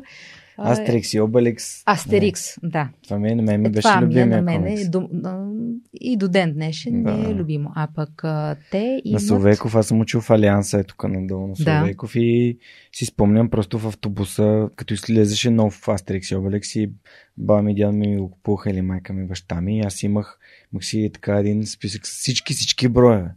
Да, е, ето точно Астерикс и Обеликс и Лъки Люк бяха моята мотивация и си казвам, понеже те продължават да ги издават, mm-hmm. не знам дали знаеш, не. а, винаги са с твърда корица, страшно са красиви, голям формат. А, и м- това нещо там е много разпространено. И аз си казвам, о, ами аз знам езиците, мога да почна да ги превеждам, да ги издавам в България. И тогава, нали, поне бях супер мотивирана намерих кои са издателските къщи и започнах да им пиша. Не, Егмонт издаваха Астерикс Да, оказа се всъщност, че всички права са продадени на Егмонт. Mm-hmm. Да. И не могат на друг. Да. Нали? Най-готното беше, че ми отговориха. Mm-hmm. Нищо аз нито тогава mm-hmm. съм имала фирма mm-hmm. или нещо такова. Много готино отговориха ми. Нали, очевидно пропадна тази идея. Но се сетих, че преди година бях написала тази една приказка, mm. която ти споменах преди малко. Аз тогава и още стана ми забавно. Всъщност, а, синът ми много трудно се научи да чете. И когато написах приказката и го накарах да я прочете, той седна и я прочете. И нали тогава нали, зацепих, че аз ако пиша аз mm-hmm. някакви истории, ще Той ще има мотивация да чете. Да. И написах тогава някой, естествено, нали, зарязах. После това беше забравено, но като се върнах, исках да се занимавам с книги и реших, че намерих си ги пак. Тя едната е като басня, тя ми е първата приказка, много си я обичам. И а, почнах да търся начин. Естествено, нищо не разбирах. Това е супер наивно. Но започнах да търся начин как да издам. Пиша на, на разни издателства. Ими на 32. Даже, да, на 32. Mm-hmm. И пиша на едно издателство, на друго издателство. Не се получава, но намерих сайт, той се казва Литернет. Mm-hmm. До ден днешен той си е сайт за литература, който публикуват на най-различни mm-hmm. автори. И аз реших да им изпратя, трябваше даже да подпиша някаква декларация и реших да си изпратя приказката и съм приключила това нещо, отишло в историята, нали? Всичките мечти. Бързо се отказваме, когато нещо не се случва. И точно малко преди да родя, ходех още на работа, получавам писмо от Литернет, че са ми публикували приказката И писмото гласеше, вашия син вече може да е пораснал, но има други деца, на които а, тя може да им хареса. Това нещо, тогава първо страшно много се смях. Mm. Защото за, все едно за един ден съм станала писател. Просто не мога да повярвам, нали, какво се е случило. Това не е какъв да е сайт, нали, mm-hmm. някакъв да, да. аматьорски. Това си е сайт, където си се публикуват всички mm-hmm. писатели. И постепенно обаче, нали, като го смислиш, си викам, Боже, аз мога да пиша мога да напиша още приказки. И понеже точно по това време родих, а тогава а, нали, това майчинско чувство и въобще ти си много по-креативен. Uh-huh. И изведнъж нещата се задвижиха страшно бързо. Нали, мъжа ми каза, що да напише седем приказки. Ама ние, нали, още не сме стигнали да издадем. Ама си говориме да пиша. Uh-huh. Седем приказки. Те станаха за нула време тия приказки. Аз имах моменти, в които седя в кухнята и си пия кафето и изведнъж почват да ми говорят а, черпака, тенджерата, почват да ми говорят и се задвижва някакъв разговор, който се получава супер добре и тичам веднага да го запиша на компютъра. И точно съм при, приключил и съм го написала. Аз, понеже имах страхотна гледка към Витуша, винаги съм живяла така, виждам цялата планина. И се обръщам към поената, нали съм приключила и седа и я гледам, а тя е затисната от един огромен облак. Mm-hmm. И оттам, нали, се появява а, приказката за Поената и облака, която е над най-готните ми приказки. Тя е супер романтична. Как облака обикалял цял живот а, и се опитва да се върне при пустинята, в която се е влюбил преди години. Обаче вятъра го изгонил и сега нали, е дошъл неговия край. И всъщност а, облака като завали, нали, той изчезва, а планината а, попива водата, вкарва в реките, нали, потоците, реките, моретата и накрая стига до брега на пустинята. Просто това е една от най-най... Тази приказка я четат и на възрастни хора. А, и просто наистина понякога се отваря прозорец. Точно това е а, творчеството. Ти отваряш фонията, отгоре мина информация и ти просто я засмукваш. Но трябва да слушаш, нали, да чакаш и да я реализираш тази енергия, иначе тя остава там. Много бях впечатлен от магията да твориш на Елизабет Гилбърт. Чела ли си? Mm-hmm. Много яка книга. Супер много ми хареса. Наистина, творческият процес е а, невероятен. Сега аз разграничавам писатели, научени писатели mm-hmm. и писатели родени mm-hmm. писатели. За мен има голяма разлика. Аз лично като чета, нали, го усещам. Mm-hmm. И... Но наистина това е магия. Много, много яко. И как реши да се занимаваш, нали, как реши да свърши всичко останало и да занимаваш само как, как стана? Какво стана? Пет години ти каза, че си им пречила. Да. Добре, чакай, има един предварителен да. един въпрос преди това. Защото мисля, че той ще ни, по-скоро ще ни заведе в посоката, в която ми се струва. Преди малко говореше много за ценностите, след това каза как а, си им пречила и начинът по който можеш да пречиш на някого, поне моят опит говори, че претиш през а, ценностите, които имаш, защото неща, които се случват за теб не са окей. Okay. Как, се, точно, да. как се възпитават ценности, как се развиват ценности, как се откриват ценности и как се, айде като родител, как се превъзпитават, т.е. как се предават. Мисля, как ги откриваш първо при себе си, как ги осъзнаваш, че ги имаш и после как ги предаваш на децата си. И това е много труден въпрос. Ти... Е, нищо са в подкаст. Имаме време. Ами ценностите е нещо, което ти формира с годините. А, естествено, че в началото това е възпитанието. А, въпросът е, че ти много лесно можеш да се отклониш от тези ценности. Нали, ако за мен е истината е висша ценност, в един свят на държавния служител истината няма стойност.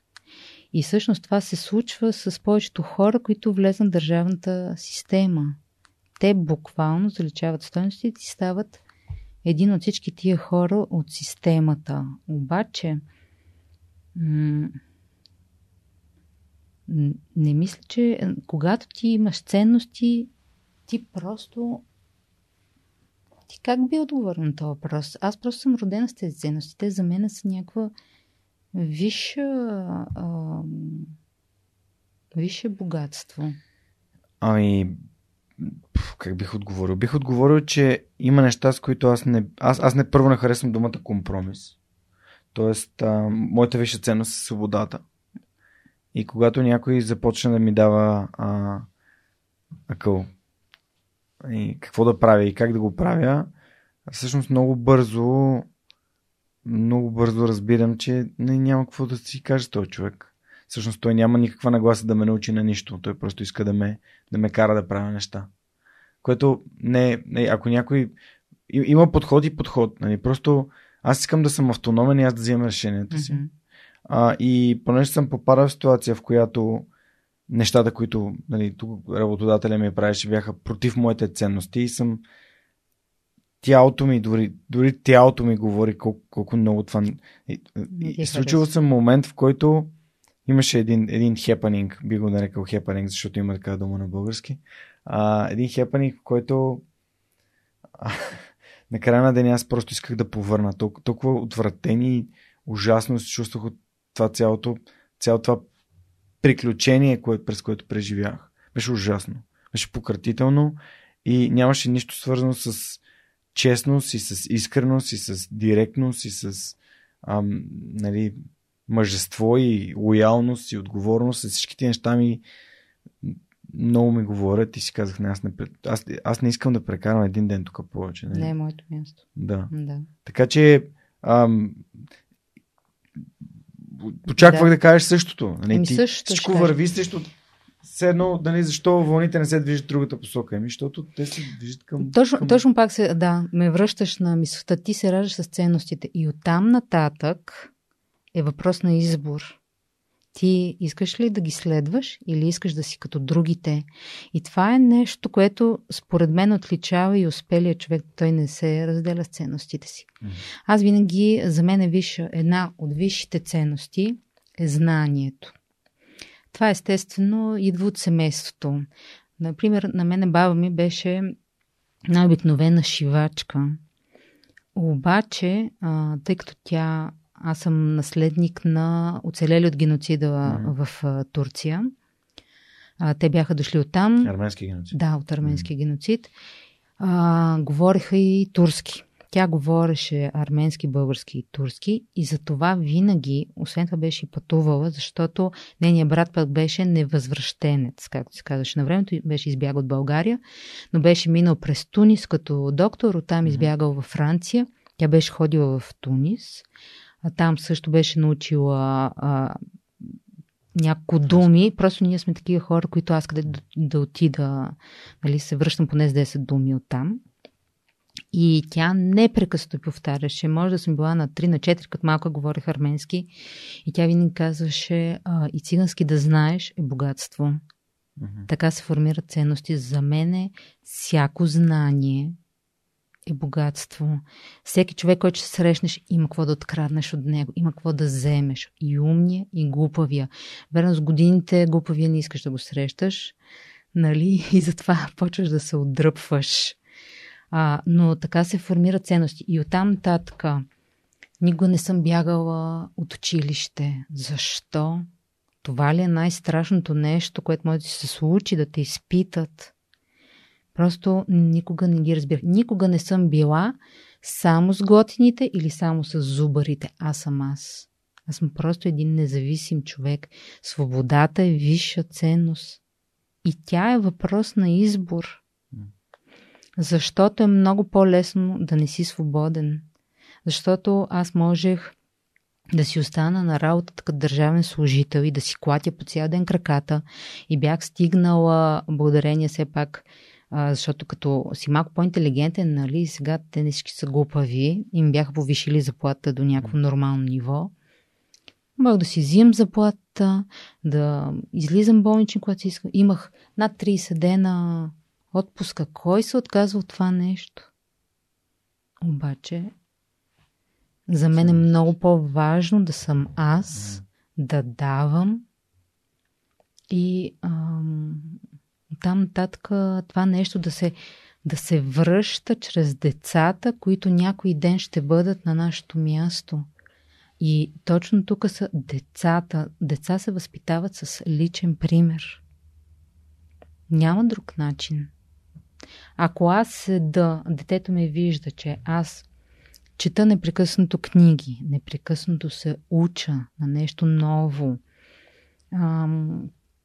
движа се с колело, събирам а, понякога бакуците, се навеждам да ги изхвърля, поздравявам, да кажем, не паркирам в као и така нататък. Mm-hmm. Няма начин то да стане друго. Просто защото така се формират хората.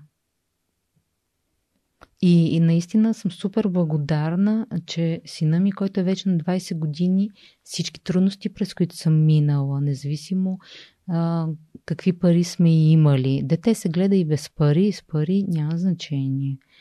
Но а, това, че съм. Може да има моменти, например, в които да мога да му купа по-скъпи маратонки, но не съм го правила.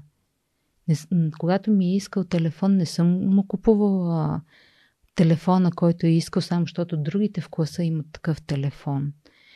И колкото и да е било странно, този човек после става като теб, той не става като другите, колкото и да е бил несъгласен с тебе към онзи момент, mm. защото той не е разбирал как така сега няма да му купа маратонки за 200 лева. Като всички имат, защо всички имат iPhone, а аз не му купувам iPhone.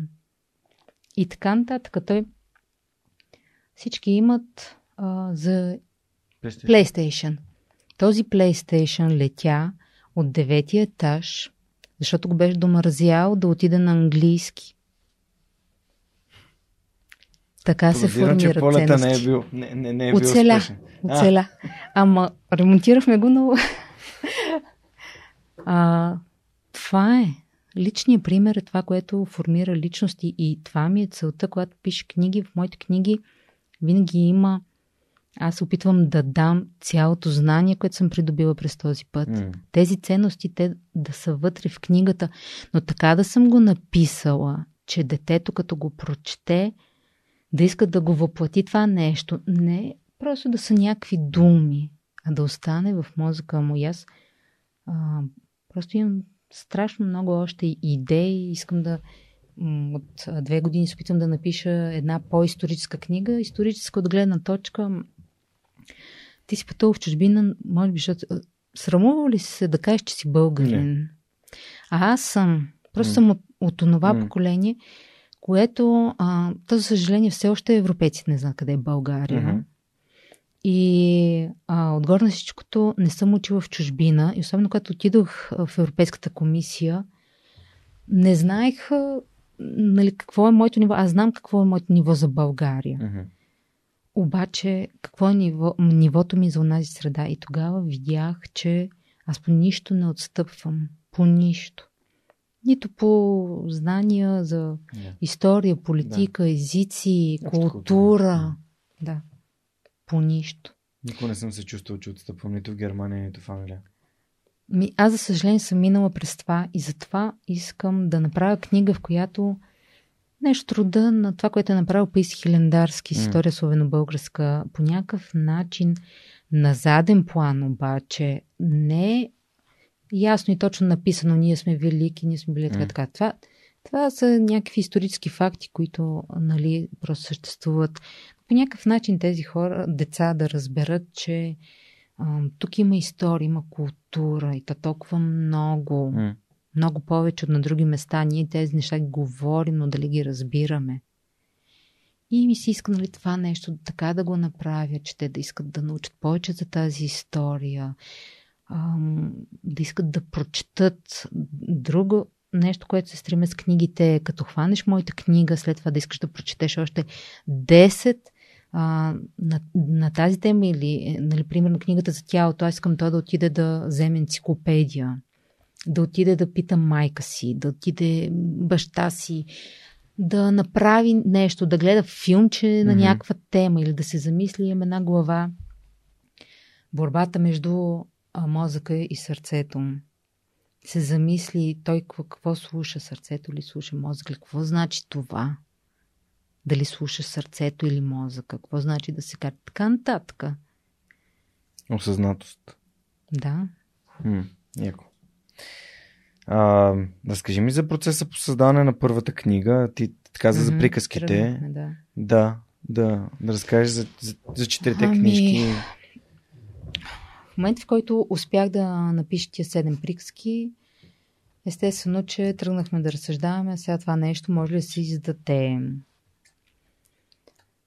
Ама не е лесно, нали? Как ставаш писател? Сега то може да се смееш, че си станал писател за един ден, ама не е така, нали? Не е толкова лесно. За, освен това, за мен, нали, това да си писател е някакво. Висшо. Някъде там. Призвание. Да, нали, прекалено велико ми се струва, нали, за да мога аз да го правя. Пак, нали, някаква негативна моя черта. Обаче се разходихме в няколко книжарници да разгледаме какво, какви книги за деца се издават и накрая казах, има място за моята книга. Не има място. Тя е необходима. М. Обаче как да стигнеш до там да издадеш? Сега, за съжаление, ако съм се сблъскала с шуробаджанащина и нали, тия роднински отношения, приятелски и така нататък, в държавната администрация, нали, в из- издателството не е по-различно. Тук пак имаме приятели. Не знам, непрекъснато се чудя защо трябва да се издава абсолютно всичко на, на този принцип. Но, нали, четеш някаква книга и се чудиш този човек, защо каза, че е някакъв велик писател. Случва ли ти се? И трябваше да намериме явно връзка, нали? Нямаше друг начин. Ако някой си мисли, че може съвсем случайно написал е нещо, свърза с някое издателство и каза, ще си платя, ще ми издадете ли. Сега аз не съм срещала такова издателство. Може и да има някой от по-малките. Мгм. Тогава намерихме едно от най-големите издателства, намерихме начин и аз съм супер развълнувана, изпратила съм си файловете и отивам на среща в издателството да обсъдим. Ясно е, че аз си плащам всичко. Мгм. Всичките спестени пари сме си ги приготвили тогава, защото, м- между другото, тук ролята на мъжа ми е много голяма. Сама никой нямаше да Мгм. го направя. За съжаление, нямам тази увереност. Но той каза, трябва да го направиш. Той до ден днешен той знае много преди мен, че аз някой ден ще съм великия писател, който трябва да бъда. Мгм. Аз може да не го знам, но той го знае. Вярва в теб. Много. Мгм. Просто страшно много. Нали, Аз, аз така, ние тогава всичките ни пари сме Мгм. ги дали за това. Мгм. И идва деня на среща в издателството. Отивам, те са събрали цели екип. Това е голямо издателство, много стабилно. Аз коя съм? Там са шефовете така и те им представят ми това ни е нали, творческия редактор, това е не знам си кой си, това Мгм. е еди кой си, нали, директор. Сега ти, ако си изпратил материали, някой издателство, което ще те издава, какво очакваш? Ми очаквам да ми зададат някакви въпроси. Как, как искам да изглежда това, което аз съм, съм си платил, за да, да създадат. Очакваш ли все пак да се хвърли някакво око на това, което Е, си разбира изпратил? се, ти нали за това си го изпратил. Са- Така. И сега шефа нали, на издателството ми казва, ми ние разбрахме, че ти някакви приказки искаш да издаваш. И аз казвам, да. А кой ги е писал? На кого са тия приказки? И аз казвам, мои. И той казва, о, никакъв шанс. При което аз шах, там нататък не знам. И, и сега почва другата шефка. Но те са много готини хора. Мгм. Нищо не искам да кажа. Годините бяха такива. Не Мгм. бяха готови нашите издателства да инвестират в български писатели Мгм. и детски. Просто не беше дошло времето. Не го бяха, Мгм. не бях стигнал това ниво. И сега те започват да ми обясняват. Ама картинки ще има ли? Еми да, нали, детска книга, приказки, трябва да има картинки. О, ти знаеш ли колко е скъпо? Ето сега почва да ми показват техни книги. Това знаеш ли? Ето, а, тази корица я е правил художник на Дисни, сме използвали. Нали, те бъ... mm. има доста българи. Има, Там, да знам. Да, а, и струва еди колко си. Аз ще припадна, нали, вече те такива цени. Тази книга, ми показват една книжка, цялата е рисувана и отгоре mm. текст. Това нещо ние избиваме цената две години. Това е толкова скъпо, това е аз седа и казват, има сайтове, не знам ли знаеш, Shutterstock, разни да. такива, нали, готови да. картинки. Сядаш, избираш си картинки и редиме картинките. И аз, нали, добре. Излизам от тази среща. Той света ми Сама. е черен, да. Аз съм приключила. Нали? А? Той беше тогава на работа, ага, нали? Ага. Аз си викам, край това не е моето. Тук няма как. А, нали, очевидно ще е супер трудно. Нали, аз очаквам това, нали, предполагам, го очаква всеки, който е написал и решава, нали, че ще отива да издаде книга. Нали, в моите представи а, издателството трябва да е, подхожда супер професионално.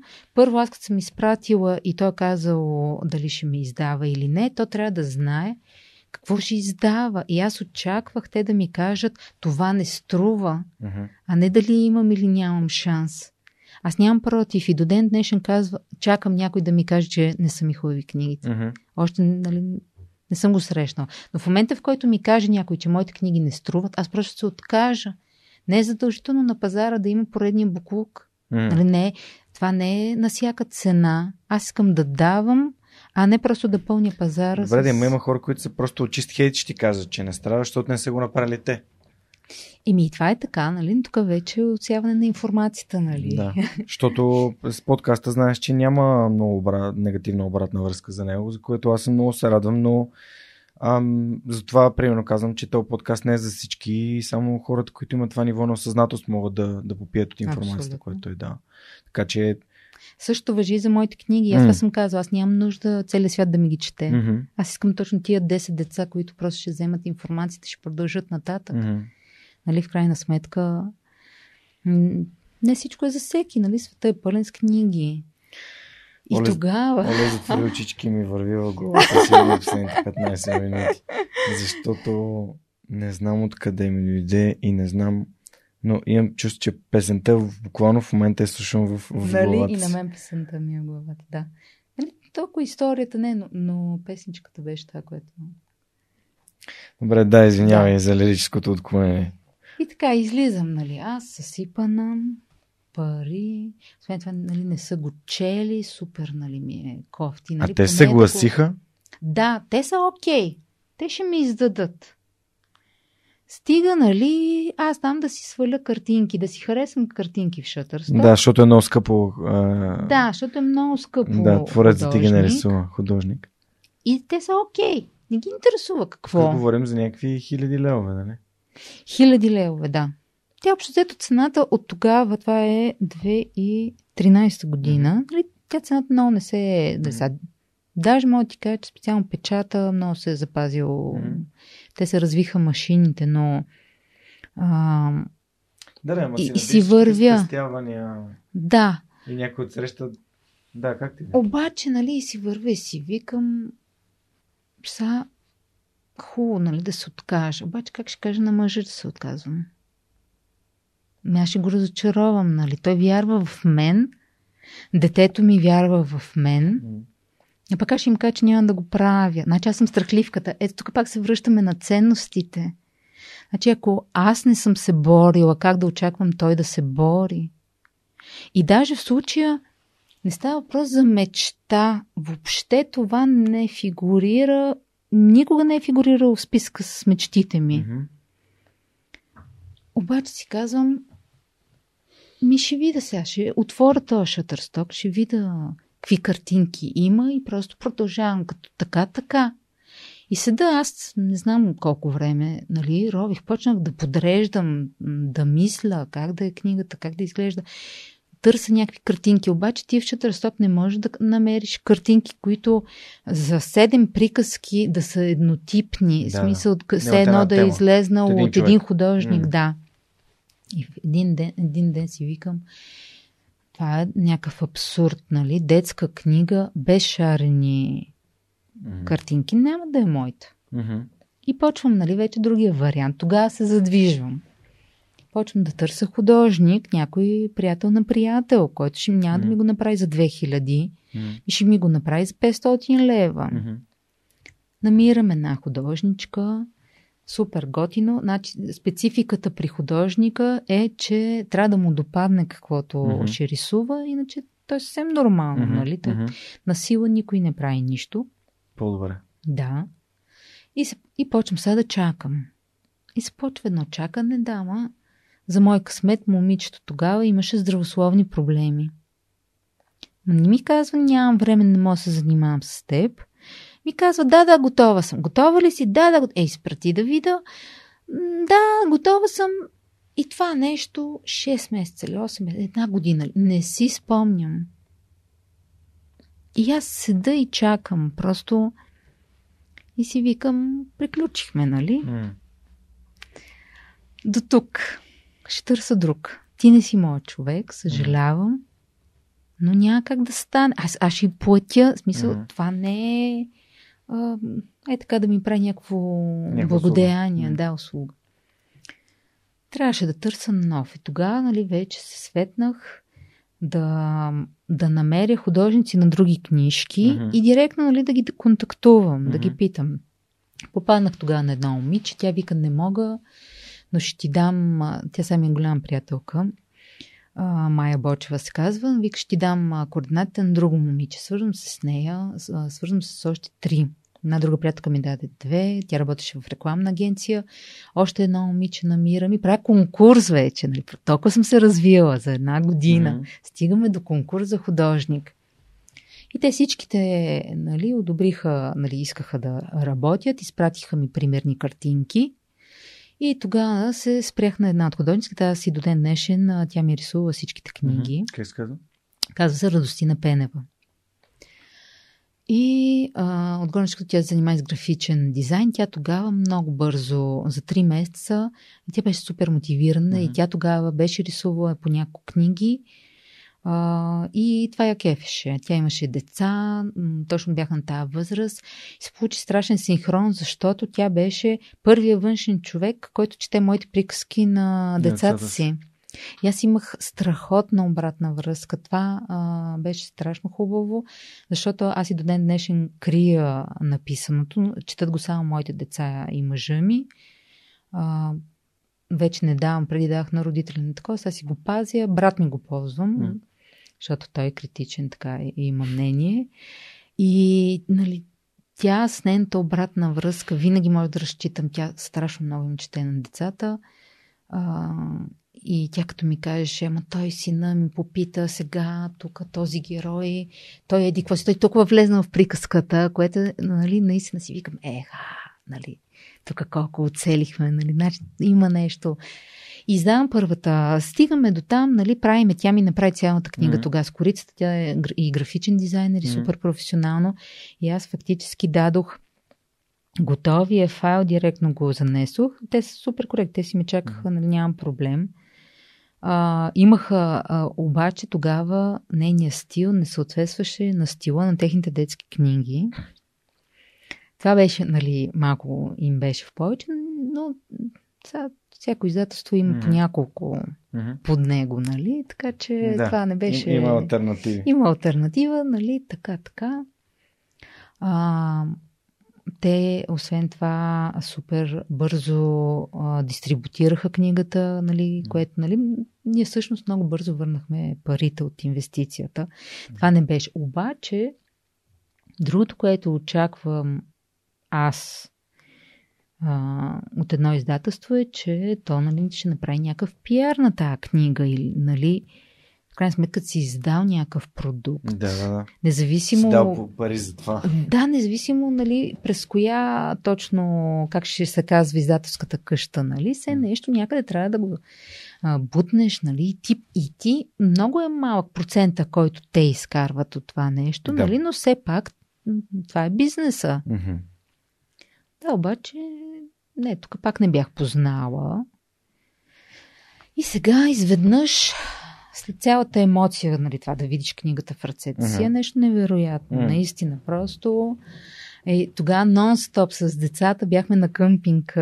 Тогава с тях бях сама на къмпинг. Нон-стоп вечер четяхме тия приказки. Супер готино. Тогава разбрах нещо а, нов урок, че не ги бях чела на глас приказките. Това, нали, ако някой има, който а, иска да пише, се занимава с това, трябва да знае, че трябва да се четат на глас, защото на ум винаги звучи плавно. Но детската книга се чете от родител, баба, дядо и трябва да, звучи... да е удобно за четене. Да. Има голяма разлика. А, и по това време те много бързо се завъртяха и просто емоцията беше толкова голяма, че аз за нула време написах още 8 приказки. И а, когато малко преди да стане готова книгата, ги питах издателството им казвам, нали, много ви благодаря, така, така. Аз ако напиша още нещо, мога ли пак да дойда? И тя ми казва, много сме заети. Викам ясно. Обаче, аз вече имам художничката, знам, че тя може да го направи, mm. знам, че това се прави в печатница, знам как трябва да изглежда, нали, такова. И в момента, в който се видяхме тогава с художеството, си казвам, ще работим ли пак заедно? Каза, ще работим. Викам, аз имам още 8, дави. И почнахме пак. Тогава ми отне пак година, mm-hmm. просто защото художници са много творчески натури и там сроковете да, са различни. Имат са различни. различни. Да, да. Okay. Приоритетите са различни, сроковете са различни. И сега чакаме, чакаме. В крайна сметка, а, нали, успяхме да издадеме вече, тогава издадох сама. Mm-hmm. Парите ми бяха ясни, така ли че аз съм ги такова, печатаря, дистрибуцията, нали, това нещо сме го минали. А, и а, междувременно обаче, което изпуснах да кажа, че в момента, в който излезе книгата и аз, а, са, ти си никой, хубаво издал си книга, обаче та книга как да научат хората за нея. Mm. Тя има книжаницата, ма кой си ти, какво правиш? И и това беше втория урок, който научих след, че трябва да си ги чел на глас, а, нали, че не съм подготвена. Не бях готова за това, което се случи. Не бях разучила как ти да стигнеш до различни сайтове. Въобще какви сайтове има за книги. Аз въобще не се бях поинтересувала. Бях подходила. Да, супер аматьорски бях подготви... mm-hmm. подходила и трябваше да мина на ново някакъв път, да започна да търся сайтове, да почна да, да им пиша, а вие ще напишете ли някакво думи, аз съм нали еди коя ще напишете ли някакво думи, така, така, така.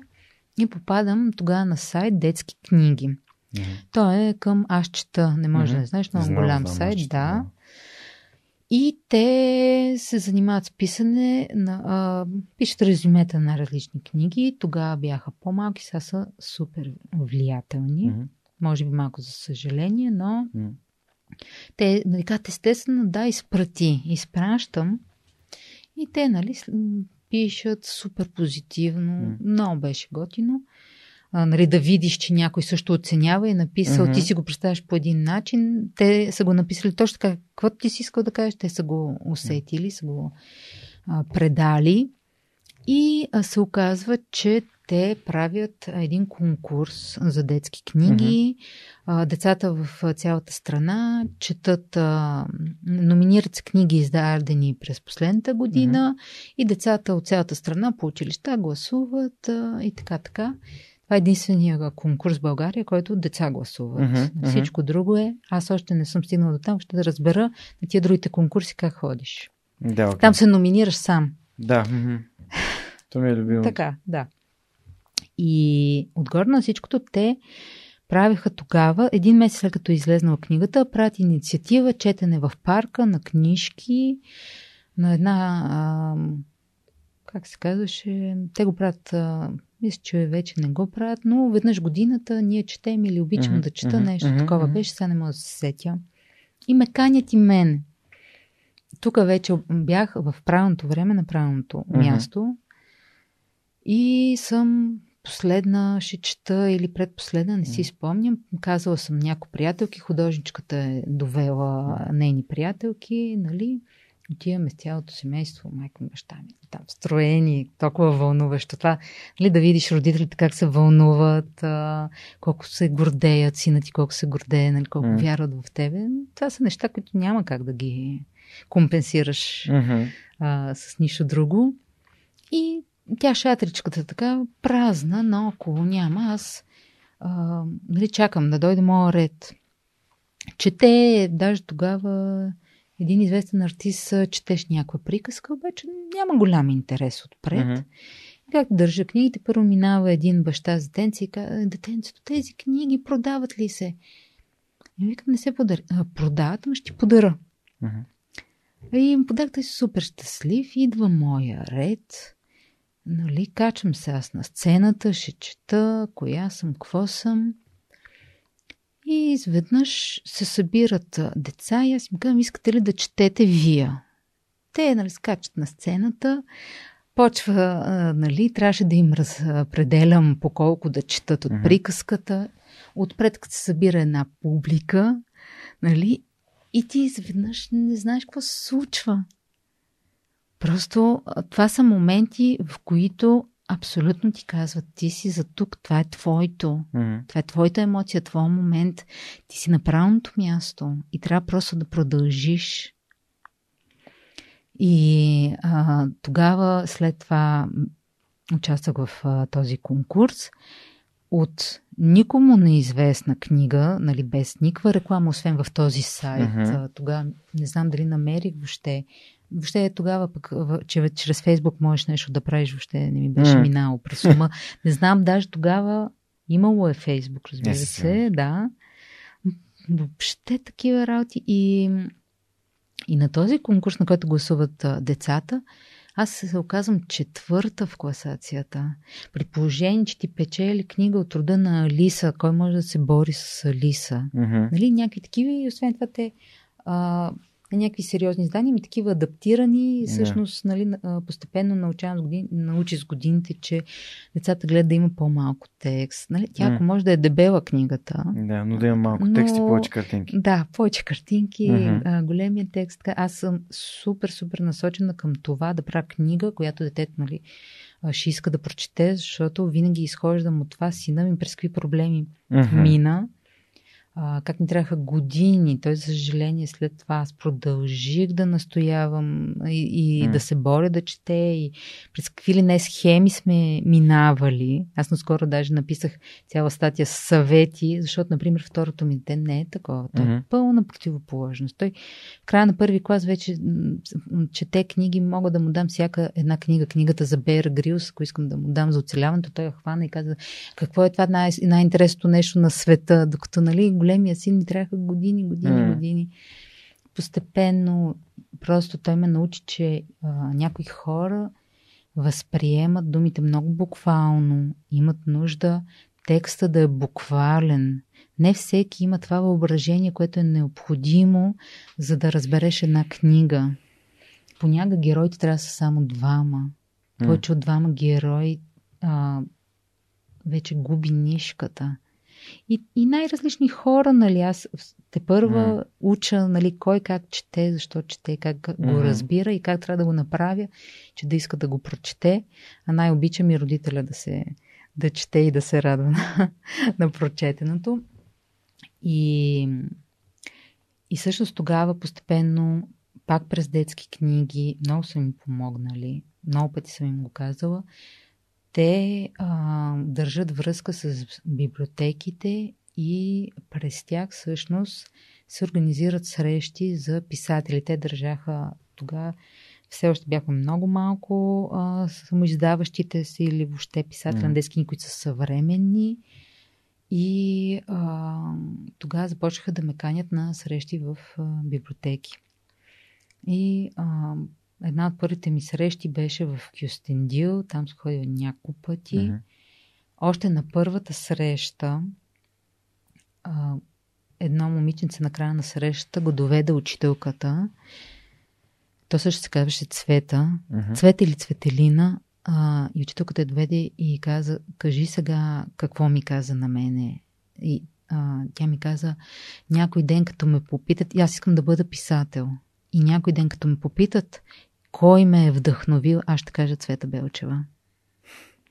И това е на първата среща с деца извън okay. нали, някаква близка среда.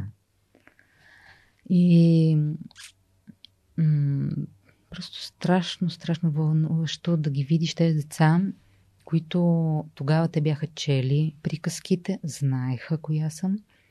При децата а, авторитета е супер важен. При тях много работи ти да си някой, и ако ти си някой, който е и умен и, и известен, за тях ти си супер известен. Те не знаят, че аз съм Цвета Белчева, която е написала първата си книга за тях. А, съм написала едни страхотни приказки, аз съм супер известна и, и съм човек, който е пример, към който да се стремят. И, но това не може да се случи, ако ги няма учителите. Защото а, не, няма да генерализирам, нали, но все още има учители, които не знаят, не осъзнават, че тяхното отношение към света предопределя отношението на децата към целия свят. Дали ще е към книгата, дали ще е към знанието. Отношението на учителя към света отношението предопределя на учителя. отношението на ученика към света. Да. Okay. Съгласен.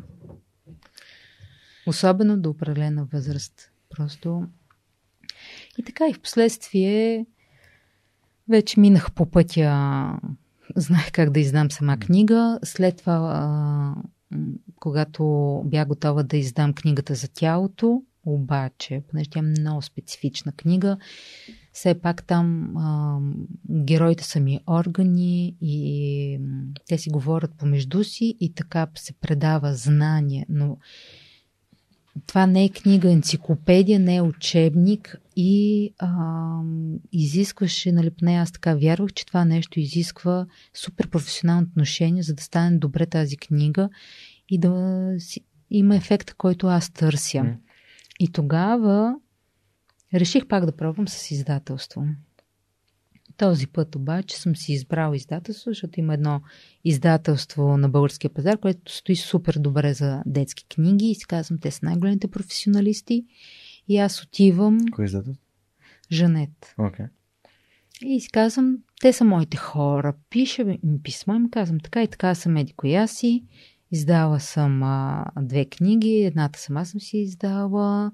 Имам книга, която изисква супер професионално отношение. Нали, много ще се радвам, ако мога да разчитам на вашата помощ, нещо от труда. И получавам писмо. Все пак ме отразиха. Получавам писмо от някои изречение, което каза Ти като си толкова велика, що не си издадеш сама? Но аз все пак ще я дам на редактор да я погледне. Супер съм благодарна. Дадоха я на редактор. Ама наистина ти не Шока, да, от изречението до ден днешен. А има ли подпис ти... Не. Предполагам кой е, нали, но сега няма, okay. няма значение. Да, да. Тези не, неща не, са между другото. Не, не, аз а... не случайно зададах този въпрос, защото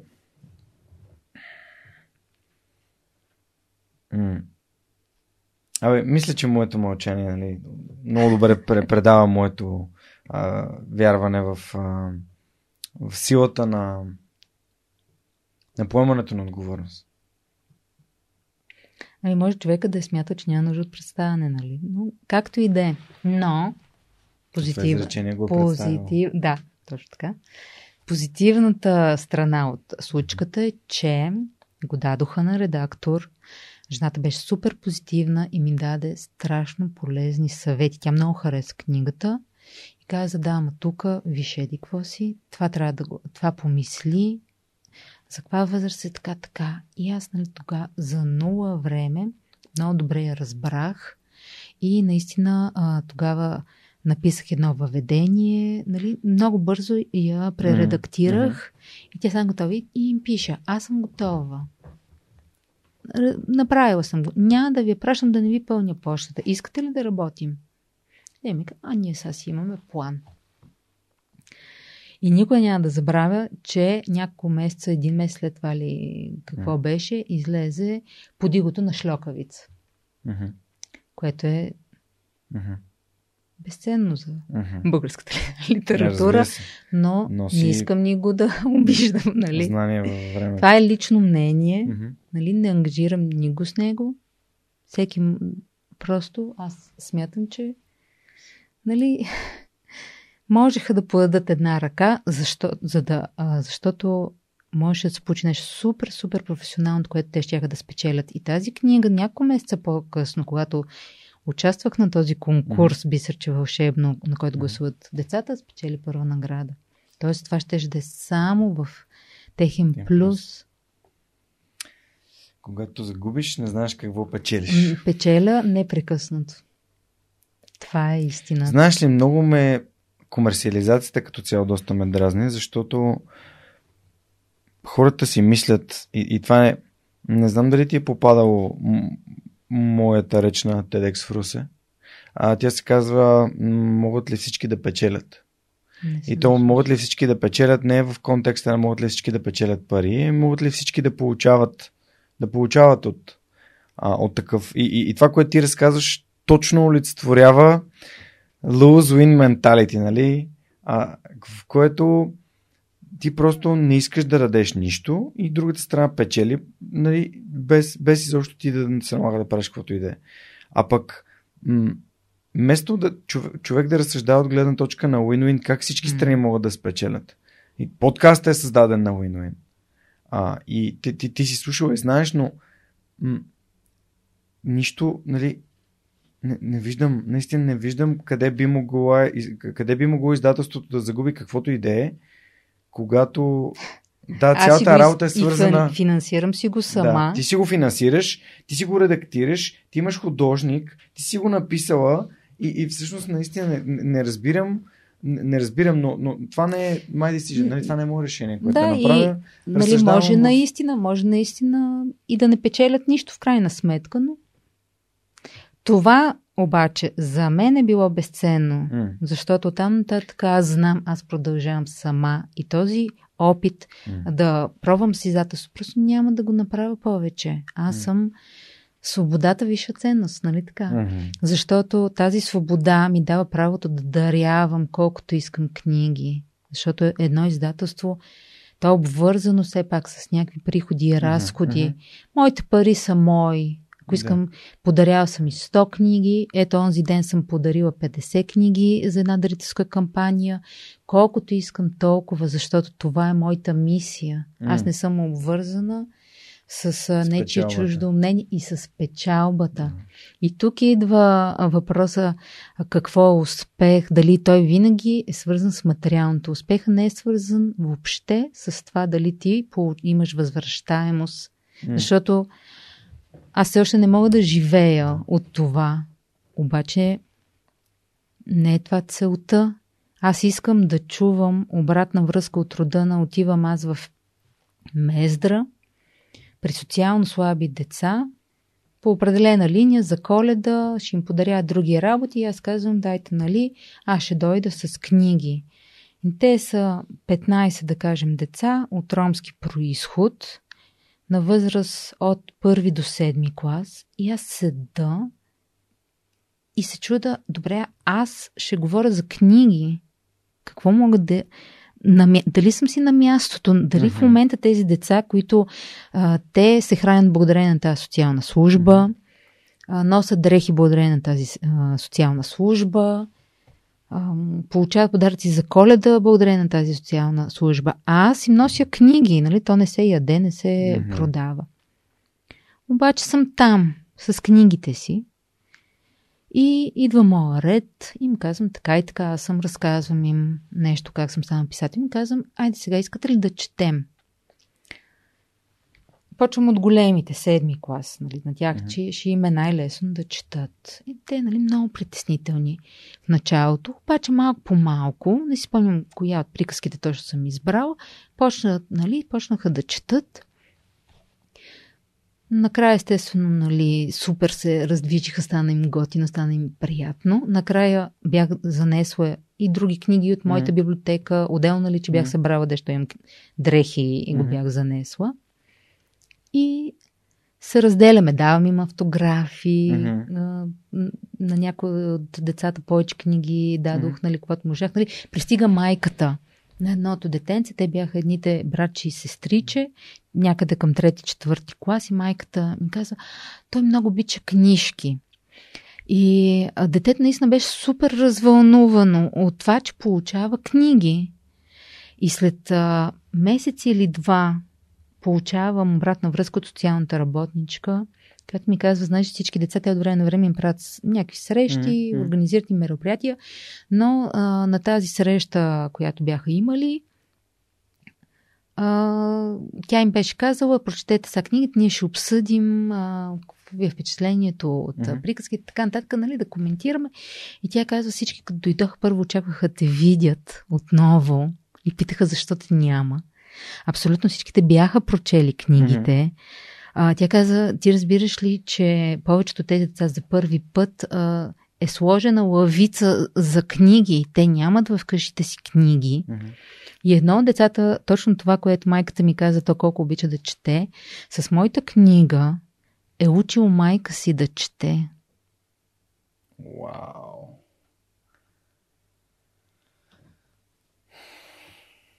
И Малко след това напуснах. Даже, да, малко след това напуснах, няколко месеца след това. Знаех, че вече оттам нататък това е. И а, нещо, което а, аз работя с, с астрология, доверявам се на астрологията. Mm. И когато вече усещах, че няма начин да продължавам в Министерството, mm. тогава за първи път а, се допитах до астролог и тя ми казва, ти трябва да се махнеш, ти нямаш място в а, тази служба и ако ти не се махнеш, ти ще се разболееш, защото така се случва, когато ти не си на пътя си, рано или късно се случва нещо, което да те върне. И в най-лошия случай се разболяваш. Значи много трябва да не си слушал сигналите.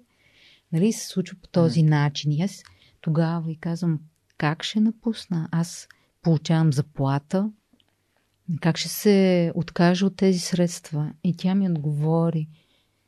Никой не е казал, че ще е лесно. Това е.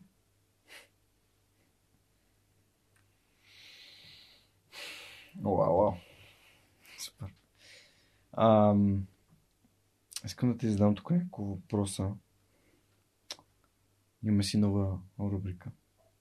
Имаме си нов партньор на подкаста супер хора от SMS Bump и техният екип така ни е приготвил няколко няколко много, много силни въпроса, които тук сме си избрали няколко, които ще ти задам. Първо ще започнем с твоята любима детска книжка. Тайната градина. Това е, това е моята книга аз. Аз съм главната героиня. Добре.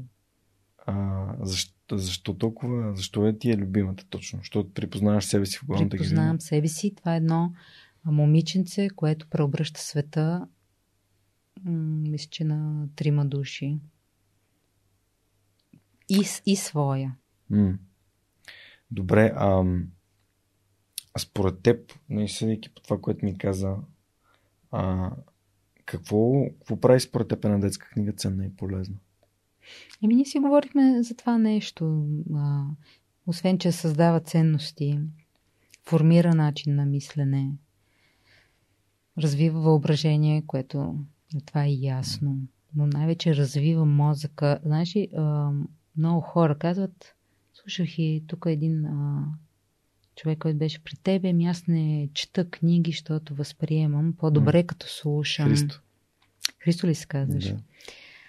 И само, че мозъка има нужда да четеш. За да развиеш мозъка, имаш нужда да го използваш. Със слушането ти пак го използваш, но напрягаш много повече а, възможностите си, когато четеш, формираш образи и въобще м- много ми е мъчно за хората, които не четат книги. Mm. Това е. Те не осъзнават в колко по-беден свят живеят. Кое е най-трудното нещо в писането на една книга? Няма трудно. Тоест това е заблуда, така Така ли да разбирам? Еми, писа... за един писател не би трябвало да е трудно да пише. Трудно е да се организираш. Трудно е, както е в моя случай, mm. а, с малко дете. А, значи един писател има нужда от цялото спокойствие на света. Това не е работа, която ти можеш да правиш, докато гледаш телевизия. Ти имаш нужда да се концентрираш. Иначе самото писане, аз дори когато не пиша, информацията тече в главата ми. Аз мисля едновременно за всичките си книги, защото а, повечето от идеите хрумват докато правим банални неща. А, онзи ден, например, бърша някаква вода с парцала и ми хрумва цялата схема в поредния там да пише един детективски роман, нали, как точно накрая ще се развият нещата и какво се е случило. Няма трудно написане. Трябва да седнеш. Най-трудното е да седнеш на компютъра. И преди време имах един приятел, а, project manager, и му бях споделила, че малко ми куца организацията, че сега да седна, разпилявам се, почвам да слушам нещо в YouTube или нещо друго mm. да прави. Той ми каза, постави си проста цел. Една страница на ден. Това е мохък. Да, и а, го направих. Пробвала съм много, а, съм тествала различни неща. И наистина, сега аз не мога, почна ли да пиша и ако целта ми е една страница, Той няма е да е една. една страница. Да. Той е поне една. Е, той така, нали, аз така да. съм го запомнил. Да, да, да. Една, нали, то е ясно, Идеята че ти е, отвориш ли канала. Да, отвориш ли канала, да. да то също е, нали, като тръгнеш да, спорти, да спортуваш, сега не ти се тича, ама ти излез да, да таковаш и после ще така. И това е. Няма трудно. А какво те вдъхновява? Тук сподели, че най- най-нормалните неща те вдъхновяват. Да. Разказа за планината и за облака, mm. за парцала и за бърсането. Аз живея до Южния парк, цял живот съм mm. в този район. Mm. И просто абсолютно от всякъде може да дойде идея. Mm. Всичко там, но природата, природата страшно много ми помага да, да събера мислите си, да ги... Аз наскоро направих едно видео а, с идеи за децата как да започнат да пишат, за тези, които се интересуват. И точно това ми беше лойката. Излез в парка, послушай малко, тра... пос...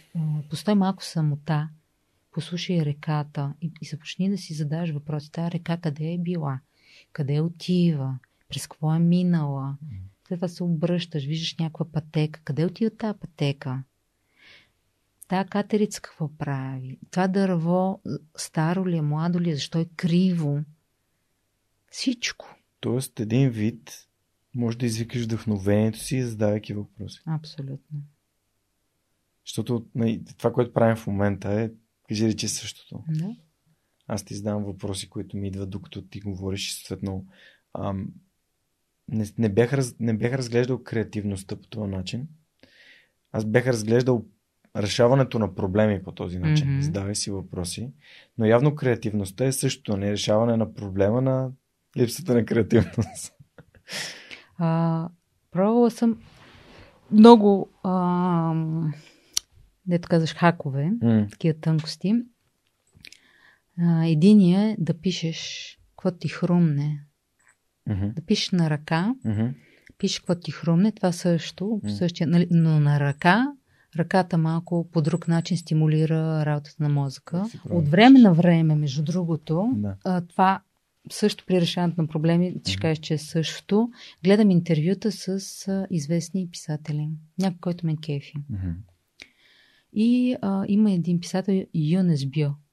Юнес Био, знам, да, да пише детективски романи. Да. Много готин герой си измислил. Нали, не са, естествено, че не са всичките му, нали, 6, но аз в началото паднах на много готина. Mm-hmm. И гледам с него интервю. И те го питат, ти как пишеш? Ми как казва, пиша. Сядам сутринта на бюрото, заставам пред компютъра и мисля. Пиша едно изречение. Прочитам го, си казвам. Гениално. Велико. Затварям компютъра. Може да е едно изречение, но книгата се прави изречение по изречение.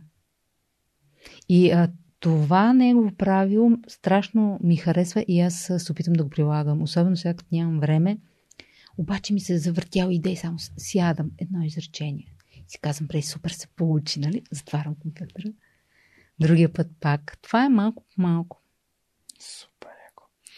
Та, благодаря на суперяките хора от SMS Bump, които избраха нали, част от въпросите, които ти зададох, защото просто наистина няма как да стигнем за... А, те са подготвили 10 въпроса и кой от кой е по-добър ще се опита да, да, да, вмъкна, да вмъкна, че и аз вече започнах да, да вкарам лапсуси. Някои от другите въпроси малко по-нататък. Всъщност нали, SMS Bump е платформа за SMS маркетинг, която помага на търговци така да, да поддържат добра комуникация с своите клиенти и имат пет офиса, имат а, офиси в пет държави, САЩ, България, Израел, Великобритания, Австралия, като част от Yotpo, които са софтуер за сервис компанията. А, и е много готино нещо ново, което пробваме с тях. Ако някой от нашите слушатели и зрители а, иска да разбере повече, може да отиде на сайта ми да види дали има отворени позиции. А това е наистина един от най-готините а, така, софтуерни сделки в последните няколко години за, за нашата държава и дори общата оценка на Yotpo в момента е над 1 милиард долара, което прави а, еднорог компания, като сме си говорили за детски приказки. И им благодаря за това, че подкрепят свърх човека. Това е безценно за нас. Благодарим ви безкрайно много. А, и така продължаваме нататъка и сме заговорили за книги. А, ти каза oh. Йона СБО. А, аз само искам да те питам, понеже сме на тема скандинавски автори, а, какво ти е мнението за Бакман? Oh. Супер.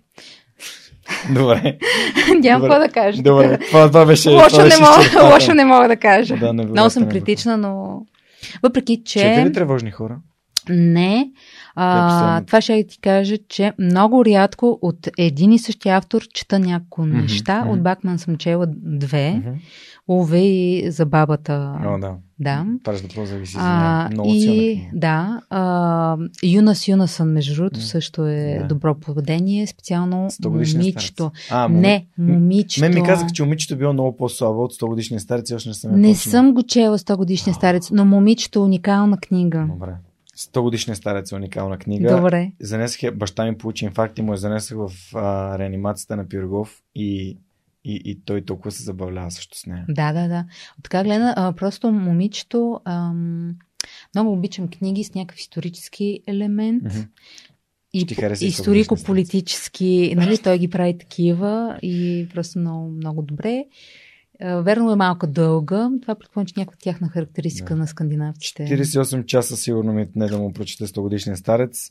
Една от малкото книги, която бях такъв Ох, окей, okay, Добре, не. прескачаш ли поняга, като четеш? Не. Никога. На тази, Ако на тази не, книга е, не. На тази, окей. А като не ти е интересно? Искаш да прочетеш някоя книга, обаче не те кефи. Какво правиш? Дори на това си прави рамене съм прескачал, но там прескочих просто едно обобщение на цялата книга. Не, не, не. Там има... Чел ли си? Uh, на третата книга съм. На третата книга той има един момент, в който излиза по радиото. В момента, в който излиза... Стигаме ли си до там? Учените ли дето излизат Не, той. Риърда. Джон Голд. А, Джон Голд. Не, не съм стигнала. Ще стигнеш. Да. Значи Джон Голд ще излезе на радиото и ще разкаже всичко, което се е случило преди. И аз бях такъв. Добре, да е това, аз вече съм го прочел в тия две книги. На тази книга няма ти казвам колко прескачах. Супер е сюжета. Да. А, но а, принципно го намирам като устаряло, доста не, устаряло. Е като... Е така, да. да. Добре, а, книги, любимите ти книги. какво би препоръчала? Знаеш, че Боже, а, трябва, това трябва да направим отделно интервю, ще Добре, може ли да дадеш три? Не, три не мога да ти дам, Добре, обаче колко? ще препоръчам една. Добре. Сега първо. Добре. Добре, три. Книга, която... Едва. Ами не, аз съм си ги, аз даже съм си ги написала, не съм си ги извадила, mm. защото съм сигурна, че ще забравя някоя супер умна книга. Обаче книга, която всеки трябва да прочете, още като дете, ако може, нали, ако имаш млади родители да посветват децата си. Джонатан Ливингстън Чайката. О, донесаха ми я, подариха ми я в един от епизодите. Това е за мене Просто всичко е казано в а, толкова малко страници. Някаква повече да се каже. Това е вечният стремеж към съвършенство и, и свобода. Това е. Просто Джонатан е уникална книга. От uh, Fuck Up Nights uh, Ани Грозданова ми я, ми я донеси, ми я, дори ми я подари. Донеси ми ми я подари. Беше... Не съм да. я чел, но... Uh, а, една книга искам да ти препоръчам, друга. предполагам, че не си я чел. Тя е на издателство Хермес два тома са. А, Мъжът от Константинопол и Милионера в Лисабон. Тези книги съм ги чувал, но... Чувал ли си ги? Но не съм ги чел. Да, те разказват историята за един човек, а, уникален търговец, уникален. Той е арменец.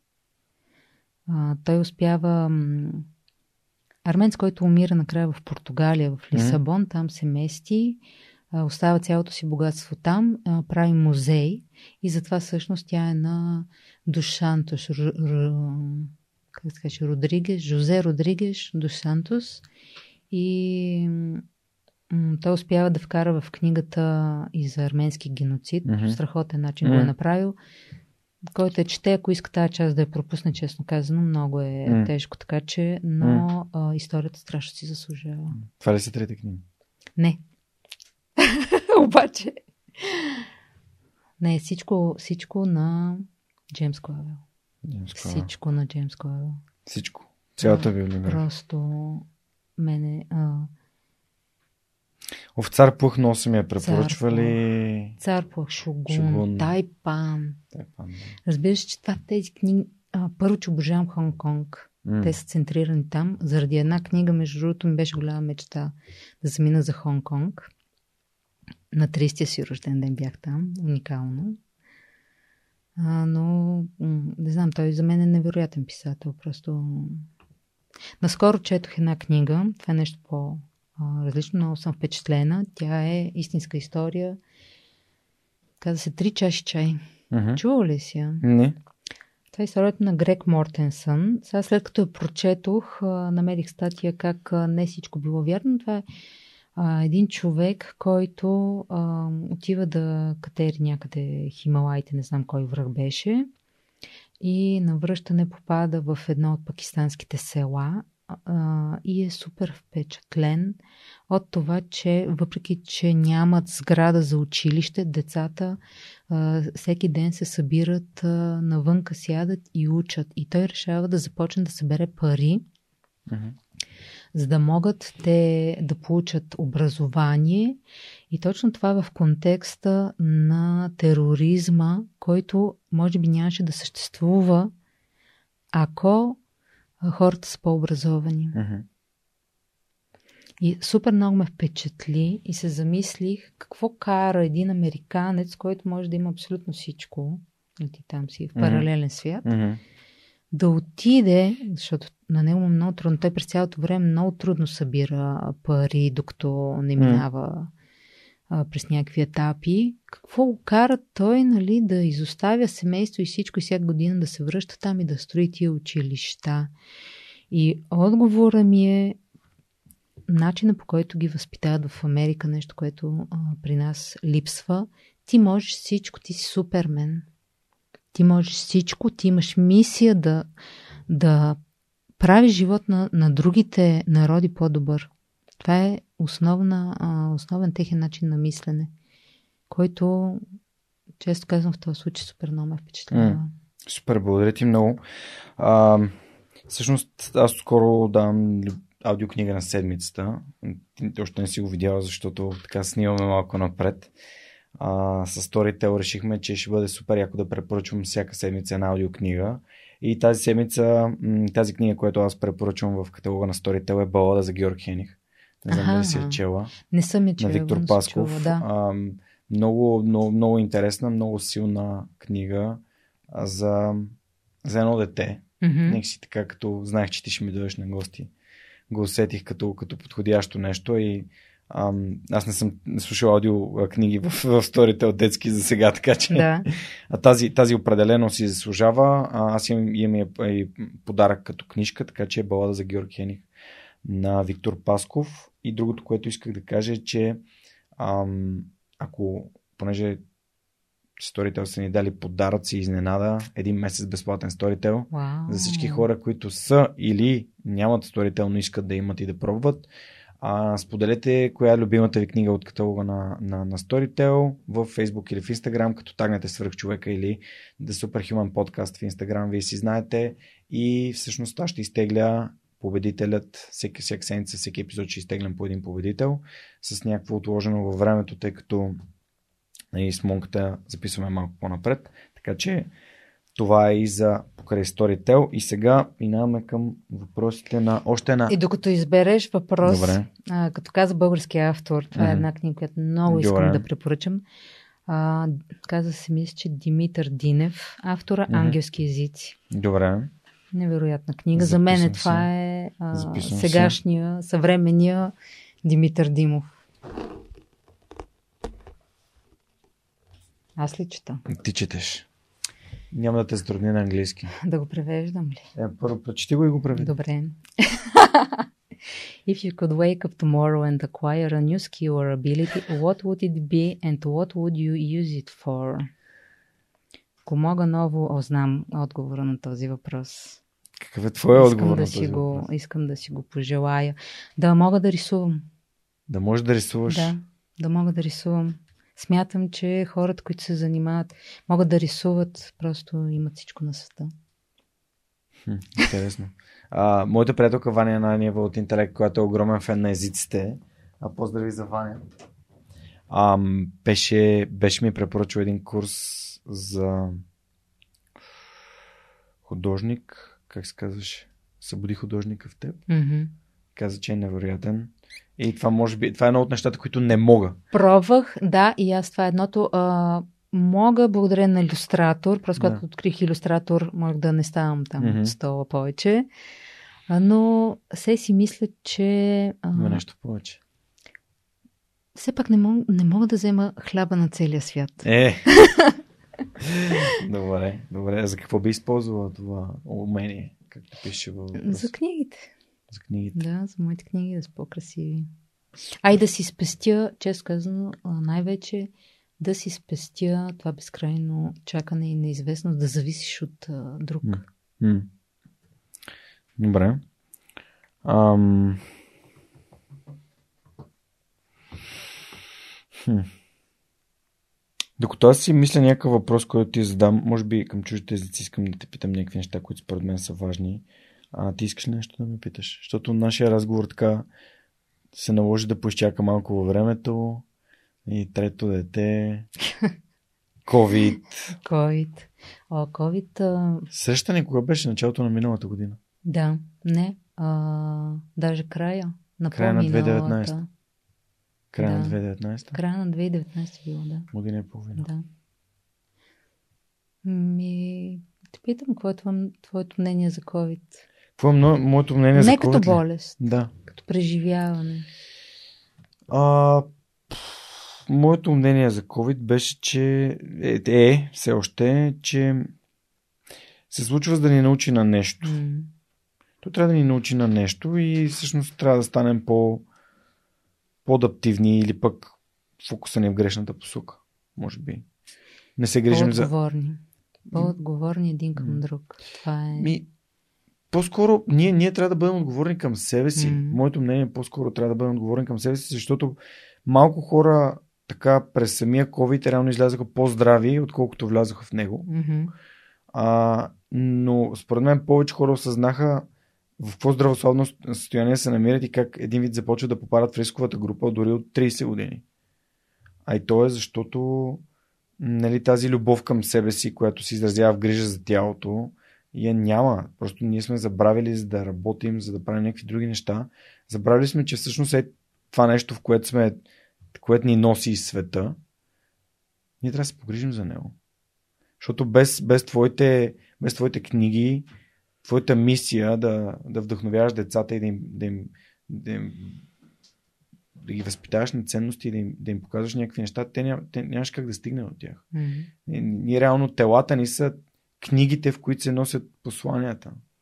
И ако нямаме, не се грижим за тази книга, тя става опърпана, скъсана, невзрачна и колкото и да е стойност на тази Липсват книга. страници. Липсват страници, да.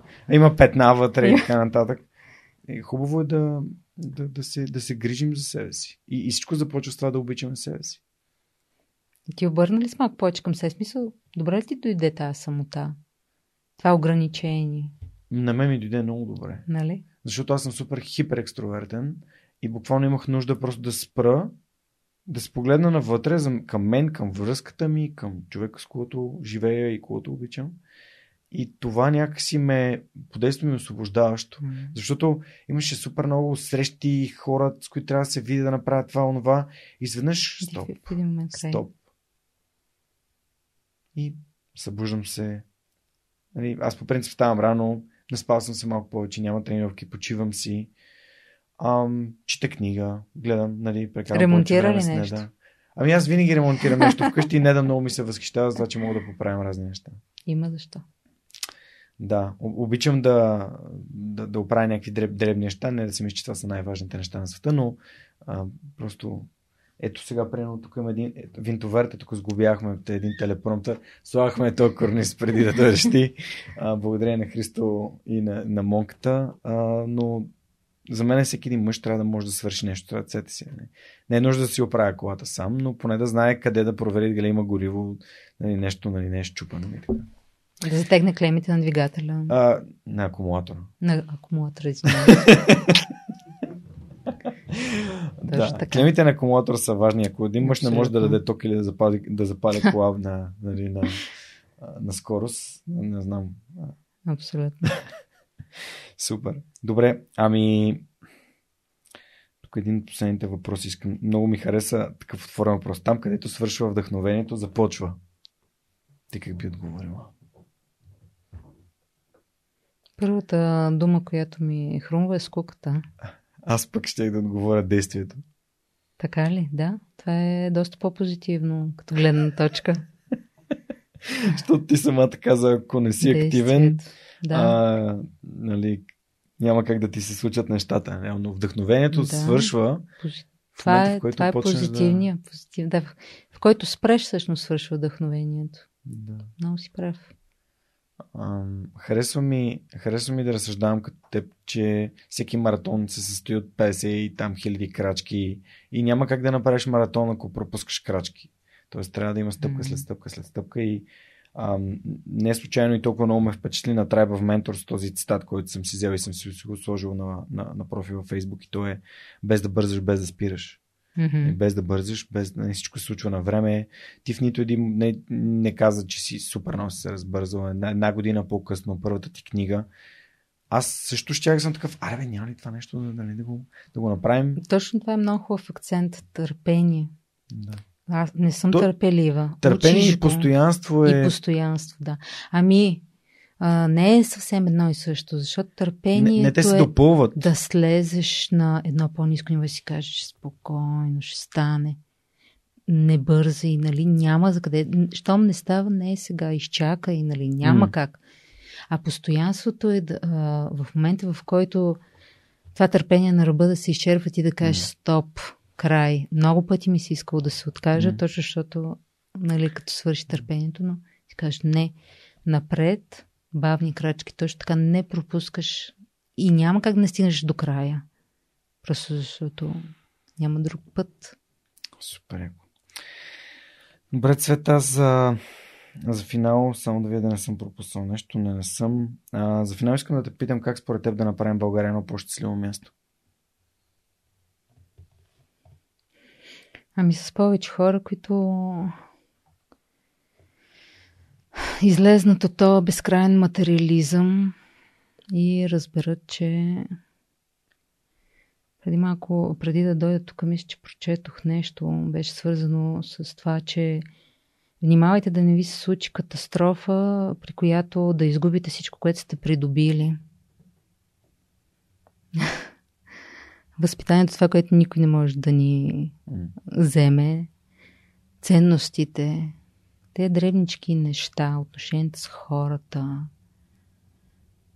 Това е, хората трябва да се обърнат към себе си. И аз мисля, че COVID някакси рано или късно много ще помогне. За мен COVID е необходимото зло, колкото и да е лошо, mm. а, без което просто няма как да си научим урок. Да минем на следващото ниво. Mm. И другото, което трябва да научат хората е, че просто парите не, не те правят. Не щастието и успеха не се измерва в пари. Той се измерва в тези моменти, в които ти знаеш, че дребничкото нещо, което на тебе, на мен не ми е струвало нищо да ги напиша тези книги. Аз съм го имала, той е излезнал от мен, дадено ми е. А, дали съм го написала аз или някой му го е подсказал, нали, аз съм го предала нататък. Но ефекта, който има това нещо върху външната среда, е нещо, което се нарича успех. Супер. А, благодаря ти и благодаря на Цвета Белчева, че беше днес с нас в поредния епизод на Срък човека с Георги Ненов, който разказва истории, които вдъхновяват всеки вторник в любимата ви платформа за слушане на подкасти и в YouTube. А, надявам се, че този епизод ви е харесал. Определено, ако имате дете, ще се радвам да прочетете детските книжки на цвете, съответно, а, и да ги прочетете и на детето си, разбира се, да не ги пазите само за вас. А, благодаря ви, че слушате, споделяте и разказвате за свръх човека на вашите любими хора. А, може да ни подкрепите, като оставите едно ревю, един рейтинг в Apple Podcasts или просто ако се абонирате в Spotify и в YouTube канала на Свръх човека. Също така, ако имате нужда да ми изпратите ваше съобщение или обратна връзка на имейла, може да го намерите в сайта на Свръх човекът. Моля ви, абонирайте се за имейл бюлетина, разбира се. Това беше всичко от нас за този вторник и ни очаквайте следващия в любимата ви платформа за слушане и гледане на подкасти. Чао, до скоро!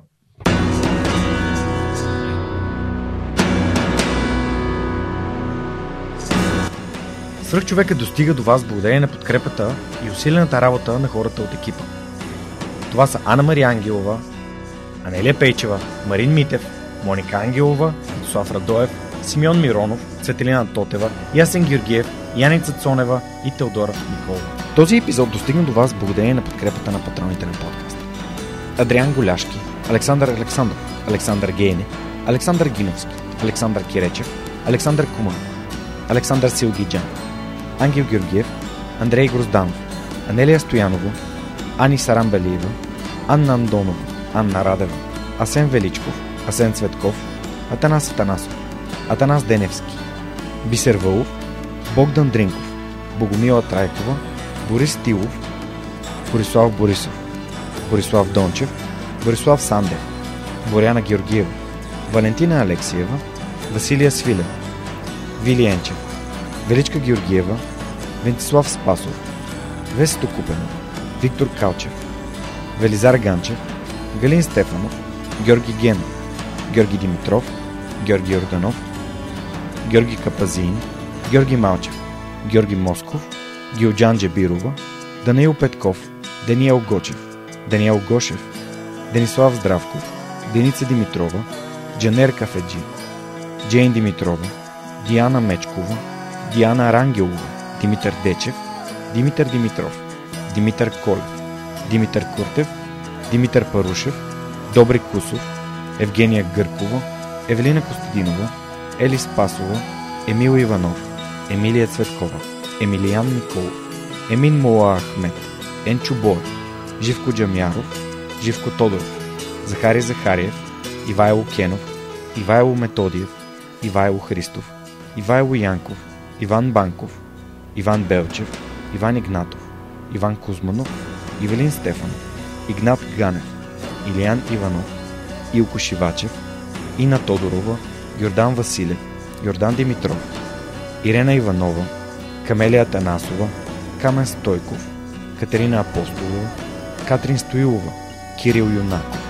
Константин Данков, Константин Пеловски, Константин Спасов, Коста Танасов, Красимира Банкова, Кристиян Вълов, Кристиян Иберик, Кристиян Михайлов, Лиляна Батолова, Лиляна Берон, Лъчезар Димитров, Люба Венкова, Люба Ганчева, Любомир Василев, Любомир Киров, Людмил Караулан, Маргарита Троанска, Марин Митев, Мария Дилова, Мария Митева, Мария Тодорова, Марияна Лозанова, Мартин Ангелов, Мартин Бенков, Мартин Петков, Мартина Георгиева, Майя Йовчева, Милена Младенова, Милин Джалалиев, Мими Ридър, Мирослав Желещев, Мирослав Моравски, Мирослав Филков, Митко Василев, Михаил Касапинов, Моника Ангелова, Надежда Гешева, Надя Шумкова, Невена Пеева, Нетко Христов, Нели Димитрова, Никола Томов, Николай Василев, Николай Георгиев,